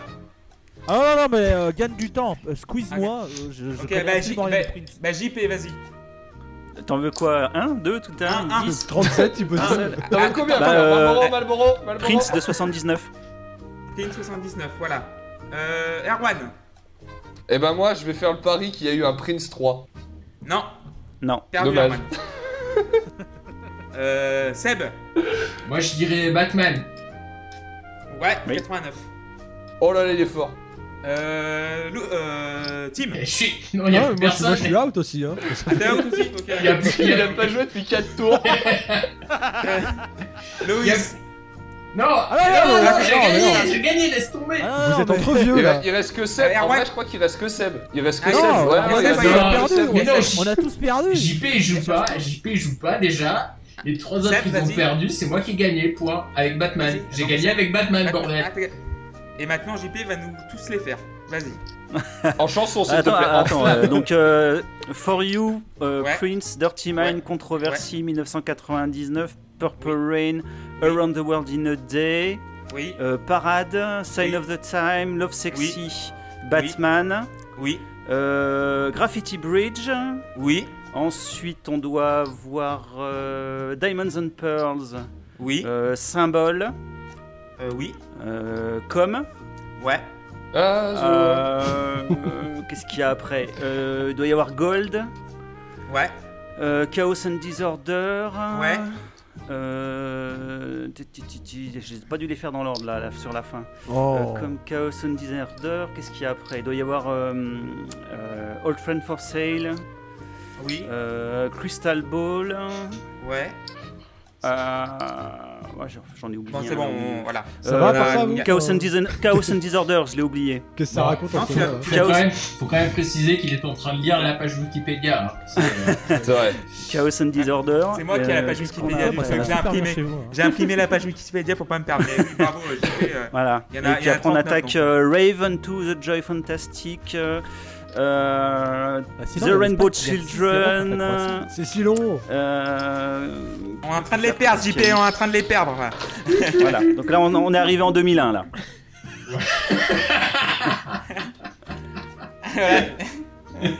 Donc, du coup, et ça c'est que sous son nom. Vas-y, hein, attends, moi j'ai une question quiz pour vous. Vas-y. On va voir. C'est qui Prince? C'est Love Symbol. Alors, il y a un groupe lors d'un Taratata qui a repris Sign of the Times. C'est Muse. Non. Ah bon? Merde, attends. Ouais. Parce que Steven Wilson la reprend aussi, Sign of the Time. Ouais, mais... Et il l'a repris sur Taratata aussi. Ah, il me semble. Oui, mais c'était Steven Wilson, c'est pas un groupe. Ouais, mais ta gueule, JP, putain. Bon, c'est la bagarre. Sinon, le castagne FC. Sinon, dans des groupes qu'on reprit ça. Dans des groupes qu'on reprit Sign of the Time, il y a aussi Simple Minds, il y a des années et des années. C'était The Steven Wilson Band, et puis c'est tout. Voilà. On va revenir à l'album, messieurs, si c'est trop demandé. C'est bon, avec grand plaisir. Allons-y, voilà. Et popcorn. Bon, bah voilà, deuxième phase. Donc, on va commencer par X's Face. Et c'est Tim qui va commencer. Non. Phase B. non, je ne le ferai pas. Non, c'est ce que j'ai marqué. J'ai marqué non. Non. D'accord. Expliquez-moi. Je vais vous laisser parler. Je vais vous écouter religieusement. Mais vous allez m'expliquer ce qu'on doit retenir de ce morceau. Ça n'a strictement aucun intérêt. C'est pas intéressant sur le plan musical. Pour changer, il y a 0 parole. C'est même pas vaguement beau. Pour moi, c'est même pas de la musique. Et je le dis, le plus sincèrement du monde, c'est un peu un coup de gueule. T'as écouté ça, t'as rien écouté. Et c'est quelque chose qui, moi, me saoule énormément. Dans la musique actuelle, il y a beaucoup de morceaux qui servent à rien, que tu entends plus que t'écoutes et dont tu retiens rien. Là, c'est le cas, c'est à chier, c'est juste... Non, il y a... Je vois pas pourquoi on devrait appeler ça un morceau de musique. Les paroles sont nulles, musicalement c'est nul, il n'y a pas de sens. Non, ça prend un, et encore, c'est pour l'encre, quoi. Vas-y, Loïs, c'est à toi. Alors, je vais juste parler maintenant, je sais que c'est peut-être pas ton conducteur, mais c'est pour aller très vite, parce que pour rejoindre ce qu'a dit Tim, je vais vous lire la note, enfin, je vais vous dire ce que j'ai noté pour ce morceau. J'ai mis chanson numéro 7, 2 points, 2 sur 10, commentaire, point. Voilà. Je sais pas. Non, mais voilà, pas du tout, voilà. Certainement pas. On va aller vite. Ouais. On va aller vite aussi. Hein. J'ai marqué. C'est pas mélodique, c'est long, c'est répétitif. Il y a pas de solo de guitare. Il y a un enchaînement pourri. Il y a pas de parole. Et c'est de 2 sur 10. 2 sur 10. Erwan. C'est marrant. Je l'ai pas aimé, mais moins que vous. Il y a toujours ce retour du semi-dubstep un peu bizarre, un peu moche, qui en fait m'a fait faire un parallèle dans ma tête avec Ain't About to Stop. Je me suis dit putain, il y a peut-être une filiation, peut-être ça va être le même genre de truc, mais non, parce que c'est pas bien. Il y a pas tellement le côté sombre et inquiétant que j'aimais bien. Je suis sceptique de ce qu'il a voulu faire. C'est encore une fois, c'est un peu daté et c'est pas très beau. Non, j'ai mis 3. J'ai mis 3 parce que ça m'a paru moins désagréable qu'à vous apparemment, mais c'est pas un beau morceau, c'est vrai. 3 sur 10. Donc moi, avant de passer la parole à JP, je vais dire quand même un petit peu mon ressenti sur ce morceau. En fait, j'ai claqué 4 fous rires pendant ce morceau en pensant aux réactions de Tim et Loïs. Parce que... En fait, j'ai pensé qu'à eux deux pendant le morceau parce que putain, ça m'intéresse. Mais j'ai vraiment des rires quand je déployais parce que c'était tellement marrant. Et aussi, Prince a dû se marrer aussi, je pense, au milieu du truc. Donc finalement, ouais, j'ai mis 4, mais je mettrai 2 aussi parce que voilà, c'est dégueulasse. Copieur. JP, c'est à toi. Ouais, moi j'adore. mais non. J'adore ce type de morceau en fait. Bah si, mais si, j'adore ce type de morceau vraiment. Tu peux développer, JP. J'adore. Développer. J'aime bien quand il faut aller comme ça des trucs super minimalistes. Il se met sur 3 boucles et puis il se tape un délire quoi. Et c'est typique de ce qu'il peut faire des fois quoi. Et c'est le genre de truc que j'aime beaucoup chez lui. Il va prendre une boucle, mais là en plus le morceau est vachement court, il fait 2 minutes 30. Et tu sens qu'il s'amuse. Il y a tout un passage complètement délirant avec une histoire de banane, le truc qui n'a aucun sens, quoi. Et ça le fait marrer. Et moi, ça me fait marrer aussi quand j'écoute ça. Et je trouve que il se dégage quelque chose quand même de cette espèce de collage de sons un peu bizarre. Moi, c'est vraiment ce que j'aime chez lui, les trucs complètement à côté qui ressemblent à pas grand-chose, mais moi personnellement, j'adore, quoi. C'est vraiment ce que j'aime chez lui quand il commence à prendre des trucs complètement déviants et moi je trouve ça rigolo. Donc j'aime bien. Donc je lui ai mis 9. 9, oulala, le grand écart. 9 sur 10. Donc après on va passer à Hard Rock Lover. Donc on est un peu tous des Hard Rock Lovers autour de la table, enfin autour du podcast. Et ça va être Seb qui va commencer. Voilà, qui va commencer.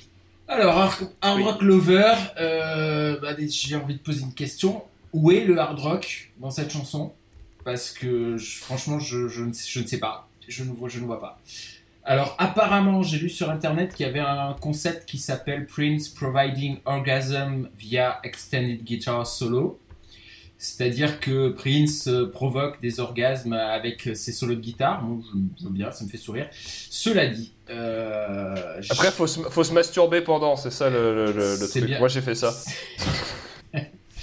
Cela dit, j'aime beaucoup ce morceau.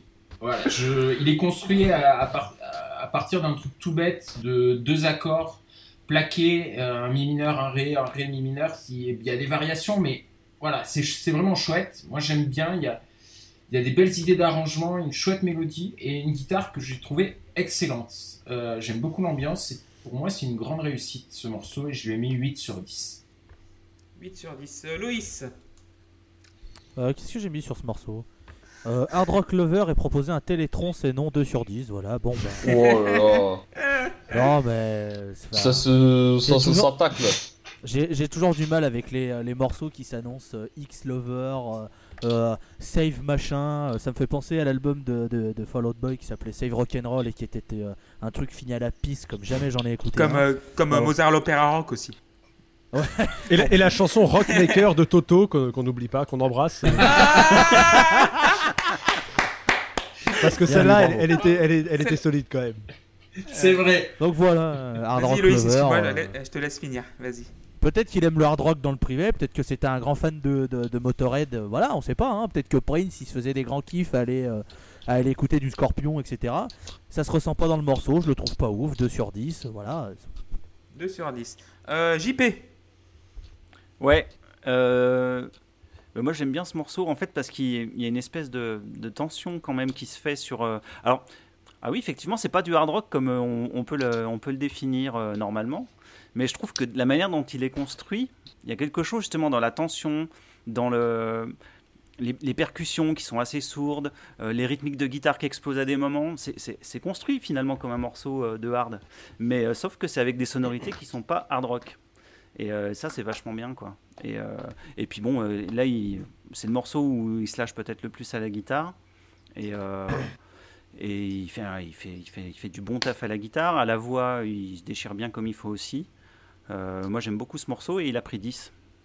10 sur 10, d'accord. Donc c'est ton deuxième de l'album en fait. Ouais.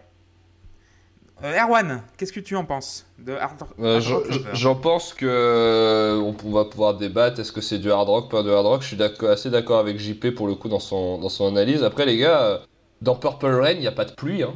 C'est pareil, c'est pas parce que ça s'appelle Hard Rock Lover que c'est du hard rock. Non, sinon je suis complètement... essaye de nous jouer la pluie à la guitare, espèce de con. Je vais te pisser sur le nez, ça va te faire tout drôle. Devant la Tom Morello, il le ferait, hein. Oui. Non, mais je suis complètement d'accord avec JP. Je trouve qu'il est construit un peu d'une façon semblable et c'est intéressant ce mélange parce que... Allez, c'est le morceau où il y a le plus de guitare. Et en même temps... il y a ce côté un peu très c'est le morceau qui m'a le plus fait penser à Ratatat de l'album et je pense qu'on est un peu dans la même démarche en moins bien parce que Ratatat fait ça mieux tout simplement, mais non, j'ai rien d'autre à rajouter en fait. JP a tout dit sur la structure, sur les guitares qui explosent au bon moment, sur les sonorités. J'aime le mélange et j'ai mis 8 sur 10. 8 sur 10. Tim, Hard Rock Lover. Et ben voilà, c'est pas compliqué. Là c'est mieux, là il y a quelque chose. Alors, toujours pas dans les paroles, hein. Pour le coup, ça... on s'en fout des paroles. À ce niveau-là, moi, j'ai complètement abandonné. Non, mais il y a des albums où c'est important de regarder les paroles. Là, clairement, ça ne l'est pas. Mais, dans le hard rock, j'en connais aucun. Mais l'instrumental est à nouveau bien travaillé. Moi, j'adore la basse. Il y a des idées, il y a des initiatives, il y a des tentatives... Enfin, c'est de la musique. Enfin, voilà. On avait tendance à oublier ce que c'était, mais là, voilà. Ah oui, c'est vrai que c'est ça qu'on aime bien. Pas mal de guitare en prime, il y a des belles phrases, il y a des choses intéressantes, c'est sympa, ça me plaît. Putain, pourquoi tout l'album il est pas comme ça? Pourquoi on est obligé de se taper des sons qui n'ont aucun sens là? Bref, Hard Rock Lover, alors juste pour terminer sur le titre, je pense que dans la chanson il parle d'une fille qu'il est en train d'essayer d'aborder et qui aime le hard rock. C'est pas lui qui se définit comme un fan de hard rock, c'est She is a Hard Rock Lover, donc c'est peut-être un peu... Et il l'est hein, pour le coup, parce que pour le coup il a pas mal écouté Led Zeppelin, puis il le reprend même sur scène. Donc, Ah mais je veux bien croire qu'il le soit, enfin, de ce que je savais de lui avant, ça me semble pas étonnant. Donc voilà, c'est juste pour dire ceux qui ironisaient sur le titre, il se définit pas dans ce morceau comme un fan de hard rock, bref. Moi, je lui ai mis 7, voilà. Ça, c'est de la musique. Ça me plaît. Au moins, il y a un truc. Mais j'ai mis aussi 7 comme Tim et comme Tim aussi. Ouais, comme juste Tim. Parce que voilà, on a un territoire un petit peu plus connu par Prince. Il y a des effets de guitare. Je crois que c'est un ring modulator, un truc comme ça, ou un wah-wah. Enfin bon, les deux ensemble, ou comme ça. Et il y a de la wah sûrement, puis ouais, c'est possible. Et il y a aussi le retour de la basse slapée aussi, qu'on avait pas, un peu perdu de vue. Et franchement, j'ai beaucoup aimé parce que voilà, c'est un morceau qui ressemble à quelque chose et voilà, 7 sur 10 parce que c'est assez cool. Donc on va passer au troisième morceau de la phase B, Mr. Nelson, donc le vrai nom de Prince apparemment, sûrement, voilà. Et c'est Erwan qui va commencer. Son nom. Son nom. Oui, c'est... pas son prénom. Voilà. Son nom. Vas-y, Erwan. J'ai trouvé que... Alors, est-ce que c'est celui-là qui a un remix aussi d'un ancien morceau à lui, JP, ou pas? Ouais, c'est ça. En fait, c'est un dérivé de Clouds, de l'album d'avant. Ouais, j'ai trouvé que c'était un peu bourrin. Et que pour le coup... C'est intéressant parce que c'est le premier morceau où il part dans des bails qui sont vraiment assumés techno. Il y a encore le retour du semi-dubstep, qui fait toujours plaisir, bien sûr. Et du coup, ça m'a intéressé qu'il aille dans ces délires-là, mais après, il n'est pas très bon dans ces délires-là. C'est bien d'y aller, mais j'ai pas trouvé ça... c'est pas original, c'est un peu le pédiluve de la musique techno. Et par contre, je me la suis imaginée très facilement en live. Je me dis que ça doit cogner pas mal. Si jamais ce truc a été joué en live un jour, ce que je doute fortement. Mais je me dis que dans un club remixé avec des bonnes basses, ça peut être pas mal. Il y a un petit solo. Pourquoi pas, après tout. Mais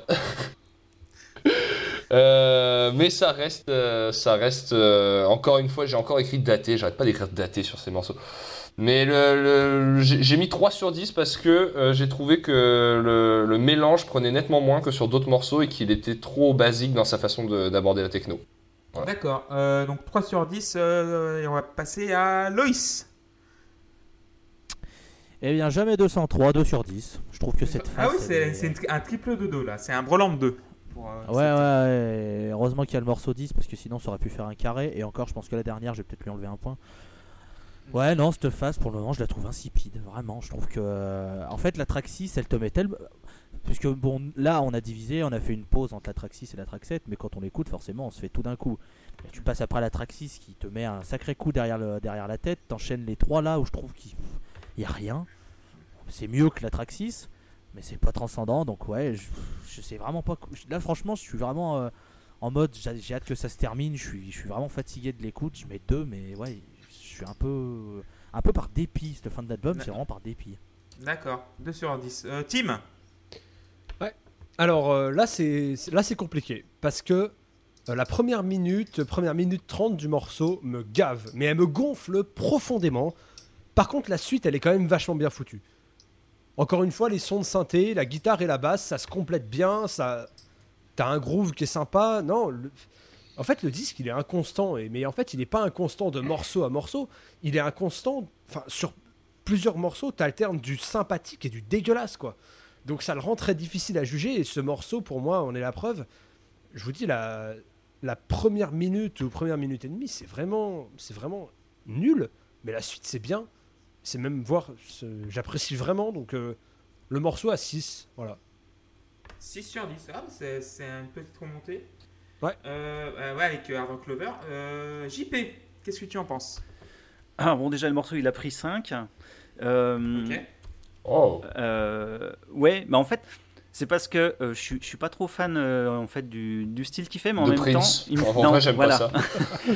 et c'est étonnant parce que le film, le morceau, il me fout le smile et en même temps, je trouve que c'est tellement n'importe quoi. Je veux dire, t'as l'impression que t'as Santana qui a copulé avec un truc à voilà, Ibiza, exactement. C'est un mélange Santana complètement déjà. Improbable. Donc en fait, ça me fait super rigoler. Je trouve ça marrant comme tout, mais bon, le morceau, je suis pas hyper fan, quoi. Il y a toute une partie un peu, tu vois, dance, Goa. Bon, je suis pas super fan, mais en même temps, le morceau il me fait marrer parce que il fait juste n'importe quoi. Et moi personnellement, ça me fait rire. Donc voilà, donc il a pris 5. 5. Seb. Je vais vous lire ce que j'avais écrit sur mes notes. Donc en 2 parties, début lent qui ne sert pas à grand chose, poser une ambiance peut-être. Voilà, puis ensuite des samples de voix bien placés, ça s'emballe sur un rythme dance avant de partir sur une phrase de solo de guitare absolument géniale, malheureusement coupée par une phrase de synthé qui m'évoque l'Égypte des pharaons, je ne sais pas pourquoi, mais ça me fait penser à ça. Voilà. Et, ah, mais il y a des thèmes orientalisants, oui, mais ça il en met souvent en fait. Et voilà, et puis je trouve ça casse un peu au niveau des harmonies, la phrase de guitare qui était vraiment géniale, quoi. Et c'est vraiment dommage que ce solo de guitare soit si court et interrompu de la sorte parce que je pense que c'était mon passage préféré de l'album. Voilà, alors pour ce passage de guitare vraiment vraiment sympa, j'ai mis 7 sur 10. 7 sur 10. Moi, ce morceau, franchement, il m'évoque vraiment un endroit Miami, quoi. J'ai l'impression d'être dans une pool party, tu sais, genre un cocktail où il y a de la cocaïne, des meufs siliconées de partout et... Et à un moment, tu sais, t'as la nuit qui arrive au milieu du morceau, t'as l'impression d'être dans le drive, un truc comme ça. Enfin, bon, je sais pas si ça vous évoque quelque chose, mais ce morceau-là... Si, ça peut se tenir. Voilà, et c'est vrai que c'est... Moi, j'ai pensé, tu sais, à la série Burn Notice. Je sais pas si ça vous dit quelque chose, une série vraiment à Miami, machin, ou tu sais, Miami Vice. sais, dans cet esprit-là. Et voilà, j'ai mis 6 sur 10 parce que voilà, il casse pas des culs, mais il est. Voilà, non, voilà. Casse pas des culs. Pas du tout. Ouais, il casse pas des culs et voilà, et c'est pas plus que ça, mais ça m'a fait penser un peu, genre, ça m'a fait penser à une ambiance. Et c'est ça en fait le fait d'avoir mis genre une ambiance sur un morceau, hein, de la musique, ça m'a rajouté quelques points de plus. C'est juste ça. On va enchaîner avec l'avant-dernier morceau, donc 1000 X and O's. Excusez mon accent. Kisses and Hugs. Non, Kisses. Voilà. C'est Hugs and Kisses, ouais. Hugs and Kisses, ok, c'est JP qui va commencer. Vas-y. Alors en fait, ce morceau, c'est un morceau qu'il avait écrit il y a dans les années 90, au début des années 90, qui était jamais 3 ans après la sortie du disque. Il l'a écrit en 82. Ah, j'ai noté en 92, pardon. Non, 93, c'est ce que je dis, ouais. Et en fait, c'est un titre qui était jamais sorti. En fait, nous on le connaissait en pirate, mais il était jamais sorti. Et donc, il en a fait une version pour cet album-là. Et moi, j'aime bien parce que sur la fin, on part sur 2 titres qui sont du coup complètement dans une autre ambiance, très très calme, très posée et vachement plus éthérée au niveau des sons. Et c'est là où je l'aime beaucoup aussi, c'est quand il commence justement à faire des choses beaucoup plus qui tiennent vraiment sur des ambiances pour le coup.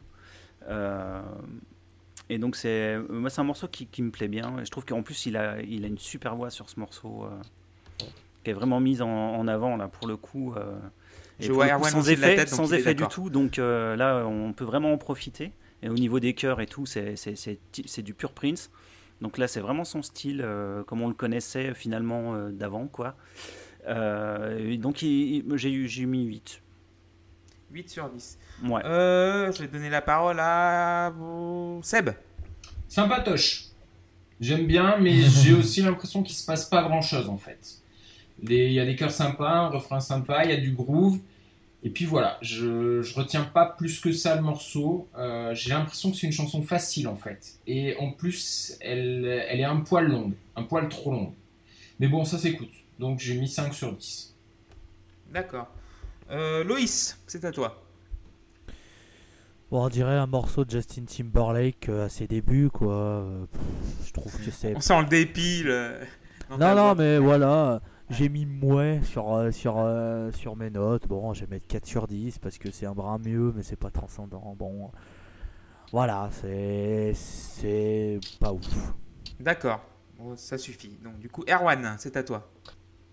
Ce morceau, il est assez. Ou je l'ai trouvé en tout cas, assez. Beaucoup plus conventionnel en fait par rapport à ce que j'imagine connaître de Prince, parce que comme je l'ai dit au début, j'ai vraiment pas une énorme culture dans sa discographie, et je me suis expliqué ça par le fait que c'était un vieux morceau qu'il avait écrit il y a longtemps, qu'il a ressorti. Donc le morceau en lui-même m'a plu, comme l'a dit JP, le chant est vraiment très très beau, c'est la meilleure piste au chant je pense dans cet album. Par contre, ce qui est intéressant, mais ça on en parlera quand on conclura l'album, c'est encore une fois, c'est sa présence dans le disque. Ça n'a que très peu de sens, je trouve, d'avoir intégré ce morceau là à ce moment-là. Mais je développerai ça à la fin, mais pour moi, on n'écoute pas un album en fait. On est dans la matrice depuis le début. Mais je lui ai mis 5 sur 10 du coup. 5 sur 10. Et Erwan, vas-y. Tim, vas-y, tu peux. Je peux le refaire si tu veux. Ou alors on... Non, ouais. C'est la fin de l'album. Moi là, je commence à saturer. Hein. C'est un peu dans la même humeur qu'un mauvais morceau de Toto. D'ailleurs, il y a une phrase au chant qui m'y a grave fait penser. Je sais pas si ça vous le fait, mais dans ce morceau-là, il y a une phrase où je me suis dit, tiens, ça y ressemble. Et en fait, ça me procure le même sentiment. J'ai très très envie que ça s'arrête. Je suis désolé, quand est-ce que ça s'arrête ? Mais c'est niais, c'est naïf, c'est complètement inoffensif, c'est plat et c'est fade. Enfin, même analyse que pour Toto d'ailleurs, il y a peut-être des similitudes à trouver. Ça vient peut-être de moi. Encore une fois, je suis peut-être pas assez joyeux comme personne pour apprécier ce genre de musique. Mais non merci. Ça m'a bien gavé, donc j'ai mis 3 à ce morceau. Ça m'a bien pété les couilles. Mais j'ai mis aussi 3, oui. Comme Tim, parce que franchement, j'ai pas besoin de développer plus, parce que Tim a tout dit. Je trouve que c'est un killer. C'est... Merci Tim. Et ouais, t'as tout dit en fait, j'ai pas rien à rajouter, parce que ce morceau, c'est un morceau qui forcément n'a pas lieu d'être dans cet album, quoi. Donc voilà. Et on va terminer par June, et c'est Loïs qui va conclure cet album, il va conclure avec le dernier titre. Ouais. Alors, j'avais mis au départ 2 sur 10, mais je pense que je vais mettre 1. Tout simplement parce qu'on dirait que ce morceau, c'est un boulard d'RTL 9 de 2h du matin. C'est de la vieille funk dégueulasse, il se passe rien, ça pue la transpi, le canapé dégueulasse en moumoute, enfin il n'y a rien qui va. Tu finis avec ça, t'as l'impression que toi aussi t'en as marre de l'enregistrer cet album et que tu fais un morceau pour conclure parce qu'il faut conclure. Enfin, sincèrement, là tu vois, on enregistre dans septembre, le morceau il s'appelle June, j'ai sincèrement l'impression que cet album il a duré 6 mois. Hein. C'est pas possible. À la fin, c'est interminable. Ouais, moi, je suis heureux que ce soit terminé. Même s'il fait 38 minutes en fait. C'est non, mais il fait 38 ans. C'est pas possible. Non, ouais, faut qu'on. Non, je mets 1 sur 10, c'est pas possible. 1 sur 10. Loïs. On va demander à JP. Ouais, mais moi, il a pris 10. Mais non. Mais si. Je suis désolé. Vas-y. Le cri du cœur de Tim. Mais non. Pas ça, Zinedine. Pas ça. Vas-y, JP, tu peux développer. Non, mais moi, je trouve ce morceau absolument superbe. Donc, ok, 10 sans commentaire. Sans commentaire. En fait, tout ce que Loïs n'aime pas, en fait, c'est moi ce qui me plaît dans le morceau, c'est que c'est un truc super lent, minimaliste, où t'as juste la voix et puis 2 accords derrière. Et moi, c'est ce que j'aime en partie chez lui, quoi. C'est de pouvoir faire ce genre de morceau. Et moi, sa voix, elle me cueille, donc. À partir de là, ça va. Et le texte, en plus, est pour le coup un peu plus très drôle, le texte. Un peu plus introspectif, en fait. Et sous couvert d'être un peu drôle et tout ça, c'est quand même... ça parle quand même de quelqu'un qui est pas, qui se sent quand même pas mal seul. Je pense que c'est un morceau vraiment que j'aime beaucoup. Je trouve que c'est pour conclure le disque, il est juste parfait, quoi. Donc, 10. D'accord, donc on aura un autre son cloche avec l'analyse de Tim. Ouais, j'ai pas vraiment d'avis à donner. Je trouve ça, encore une fois, très très vide. Alors oui, sur les paroles, c'est mieux. C'est sans doute, en termes de paroles, la meilleur morceau de l'album. Mais moi, j'ai passé l'été, après le dernier épisode, avec le Steven Wilson dans les oreilles. On n'est pas au même niveau, tu vois. Enfin, là, le mec, il a dit vite fait 2-3... il a 2-3 phrases sympas. Il a un thème vaguement développé dans une chanson. Moi, j'ai envie d'un peu plus d'être un peu plus bousculé intellectuellement que ça quand j'écoute de la musique. Donc pas de commentaires. Mais c'est pas l'album pour ça. Hein. Ouais. Je sais bien. Et mais c'est pas sûr. Il y a des albums où c'est beaucoup plus profond, mais là, en l'occurrence sur cet album-là, c'était pas du tout ce qu'ils recherchaient. Ah donc, non, là c'est pas profond. Là, t'as pied. Là, y a pas de souci, y a pas de danger. J'ai mis 5 parce que c'est plat. Voilà. D'accord, 5. Seb ? Eh ben, moi, j'aime beaucoup. Je partage vraiment l'avis de JP. Alors, j'irai pas jusqu'à mettre 10 quand même. Mais je trouve qu'il y a une atmosphère assez particulière sur le morceau. J'ai l'impression, alors je connais pas Prince, hein, mais bon, à l'écoute de ce morceau, j'ai l'impression que c'est quelqu'un qui était terriblement seul dans sa vie. Et ce morceau montre bien cette solitude. Et ça se retrouve dans les paroles, d'ailleurs. Il se perd dans ses pensées, il laisse brûler ses pattes qui sont dans le four. C'est quelque chose que je peux comprendre et vraiment, ça me parle fort. Et franchement, je suis là encore d'accord avec JP, c'est un morceau qui finit vachement bien l'album. C'était un album qui était assez joyeux et rythmé. Ce morceau contraste avec le reste et voilà, ça finit bien. Moi, je lui mets 7 sur 10. 7 sur 10. Erwan. Je trouve aussi que c'est un morceau qui finit bien l'album, qui va bien derrière le morceau qu'on avait avant, qui est un titre que je n'arrive pas à prononcer correctement. Et oui, effectivement, la voix est très belle, hein, un peu moins que sur le... Enfin, m'a moins touché que sur le titre d'avant, mais la voix est très belle. C'est le phrasé que je trouve particulier. Si vous avez envie d'écouter du rap, je trouve vraiment... Ça m'a fait penser à Romeo Elvis, en fait. Et du coup, j'ai pas pu m'empêcher d'y penser. Mais c'est pas forcément important, parce que c'est forcément l'un qui a plagié l'autre, et c'est sans doute pas Prince qui a plagié Romeo Elvis. Mais je l'ai trouvé plus classique aussi, et... Voilà, j'ai mis 6 sur 10. Ça m'a parlé un peu quand même. 6 sur 10, moi je vais mettre aussi 10 sur 10. parce que je suis désolé, ce morceau... En fait, déjà aussi, enfin bon, y a beaucoup d'arguments. Déjà, l'album est enfin fini. On retrouve un Prince un peu argument musical, ça. Voilà, mais on retrouve un Prince totalement détendu du gland là-dessus. Je trouve que c'est tranquille. Il fait cuire ses pâtes. Voilà, t'as l'impression qu'il est tout seul. Il zone un peu dans sa cuisine. Et voilà, il se pose beaucoup de questions. En fait, ça me fait penser aussi à un morceau qui s'appelle Moments of Love d'Art of Noise. Je sais pas, dans les synthés, ça m'a fait vraiment penser à ça. Et aussi dans le synthé basse qui est assez genre jazz fusion et que j'aime assez. Mais franchement, ce morceau-là, pour conclure un album, c'est assez chouette. Donc du coup, je vais pas rajouter grand-chose parce qu'il fera 10 sur 10 et c'est tout. Donc voilà, on a fini l'album et je vais vous demander chacun juste un mot ou une phrase et votre note générale de l'album. Et on va commencer par Loïs. 1 sur 10, c'était trop long et c'est pas intéressant, c'est pas le meilleur album pour rentrer. Je vais la refaire. C'est pas le meilleur album pour s'initier à Prince, que j'allais dire pour rentrer dans Prince, mais malheureusement, je vous laisse maître de tout ce que vous faites avec Prince. Voilà, 1 sur 10, ne commencez pas par celui-là. D'accord, Sébastien. Déconcertant, mais j'ai quand même eu un plaisir à le découvrir parce que je trouve qu'il a une immense diversité. Il y a des éclairs de génie par moment, mais ça reste malheureusement très bref à mon goût, trop bref en tout cas. Et je sais sincèrement pas si je réécouterai un jour. Je pense que je préfère la deuxième partie du disque à la première, mais à mon sens, la plus grande qualité du disque, c'est que finalement, il fait à peine plus d'une demi-heure. D'accord. Et mais je peux complètement comprendre qu'on considère ce disque comme une œuvre d'art, en tout cas comme l'œuvre d'un artiste. Voilà, parce que c'est clair que c'est pas n'importe qui peut produire un truc pareil. Et par contre, ouais, j'ai du mal à le retenir encore le disque. Hein. Il a fallu que je vous demande si c'était bien telle chanson qui faisait ça. J'ai du mal avec le disque, les chansons, le découpage. Donc, je lui mets la moyenne. 5 sur 10. 5 sur 10. Tim ? Ouais, alors désorienté sur la première écoute, c'est très très particulier et très loin de ce que j'écoute habituellement, mais avec le temps, j'ai fini par lui trouver 2-3 qualités. En fait, on peut avoir l'impression que j'ai pas du tout aimé le disque en m'écoutant, mais en fait, c'est un peu plus compliqué que ça. Il y avait des bonnes choses, il y avait des bonnes idées et des inspirations qu'il fallait creuser. Sauf que c'était systématiquement gâché par des arrangements hideux, par des titres sans aucune forme d'intérêt.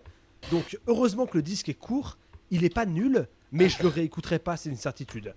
Après, contrairement à d'autres, j'avais pas envie d'être méchant, il y avait un peu de...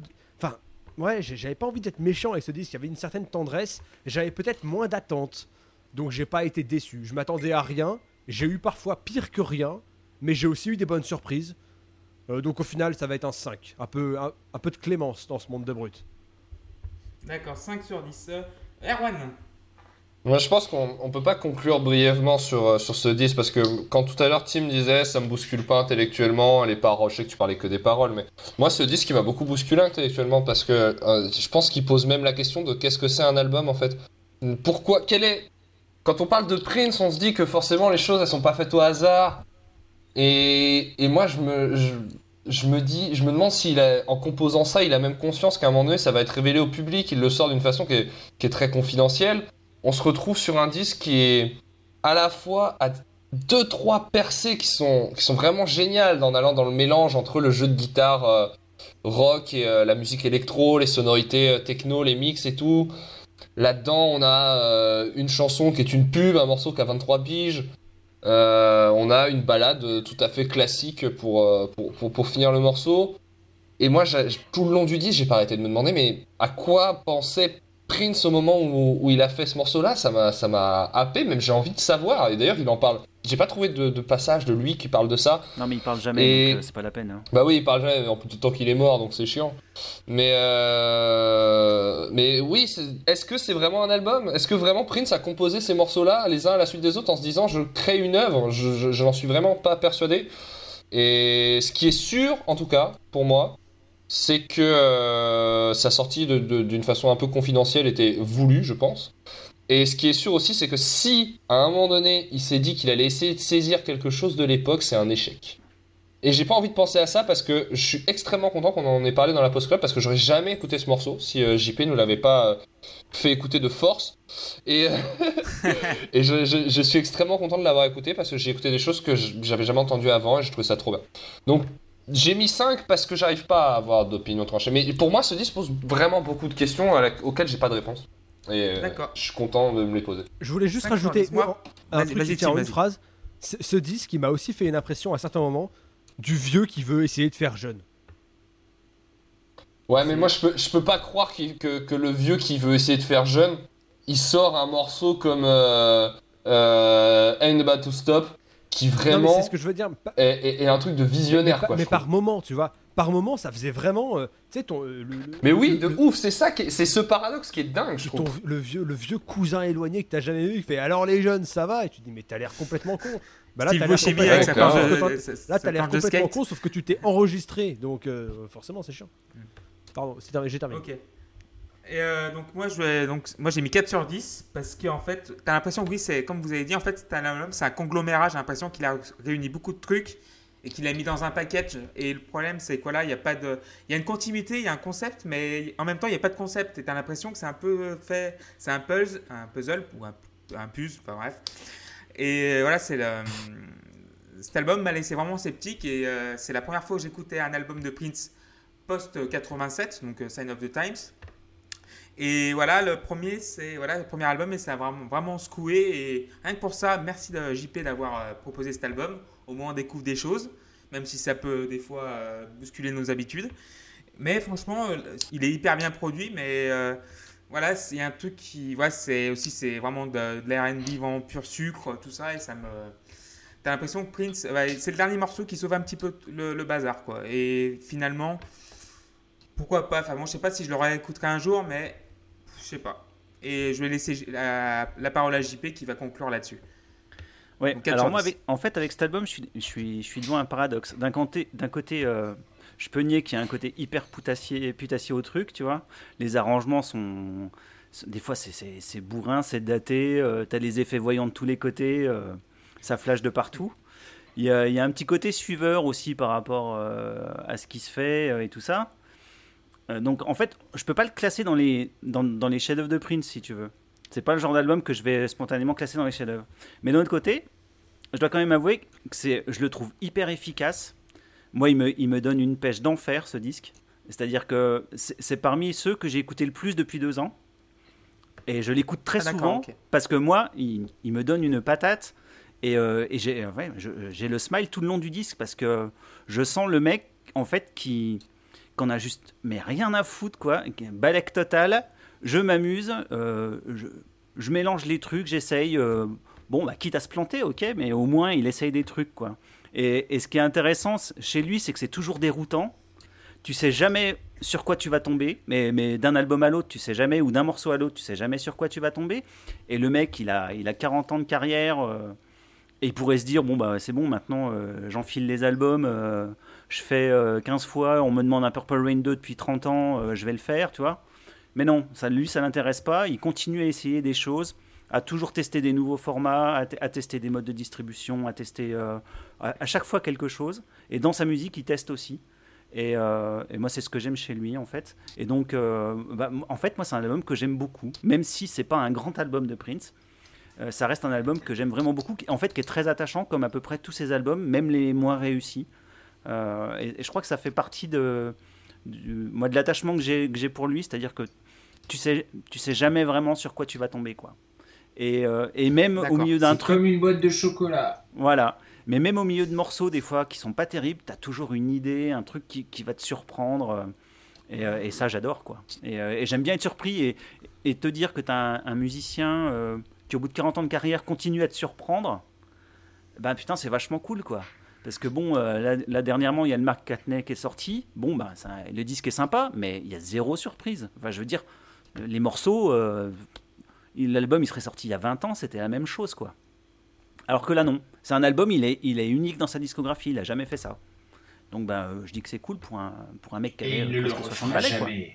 Ah non, ça, il ne le refera pas. Et d'ailleurs, le Phase 2 n'a rien à voir, c'est encore un autre disque. C'est un disque soul avec des cuivres, pas de boîte à rythme, rien du tout, quasiment pas de synthé ou juste des orgues. Enfin, il est parti sur carrément autre chose, quoi.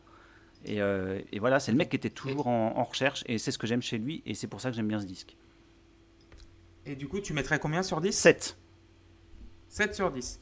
Ok, ouais. Donc c'était la pause club, donc vous nous écoutez sur SoundCloud, donc là aussi Twitter, là _pause _club.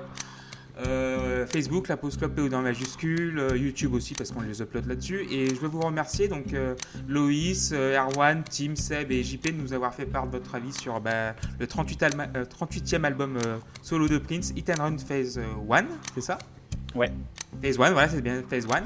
Et voilà, à bientôt et on se retrouve dans 15 jours donc, pour un débat que voilà, et Loïs va prendre, va prendre les rênes de l'émission pour le thème qui est, Loïs, en gros, c'est faut-il réformer le genre musical. D'accord, merci beaucoup et merci de nous avoir écoutés et à bientôt. Salut tout le monde, ciao. Ciao. Salut. Ciao. Salut. Ciao.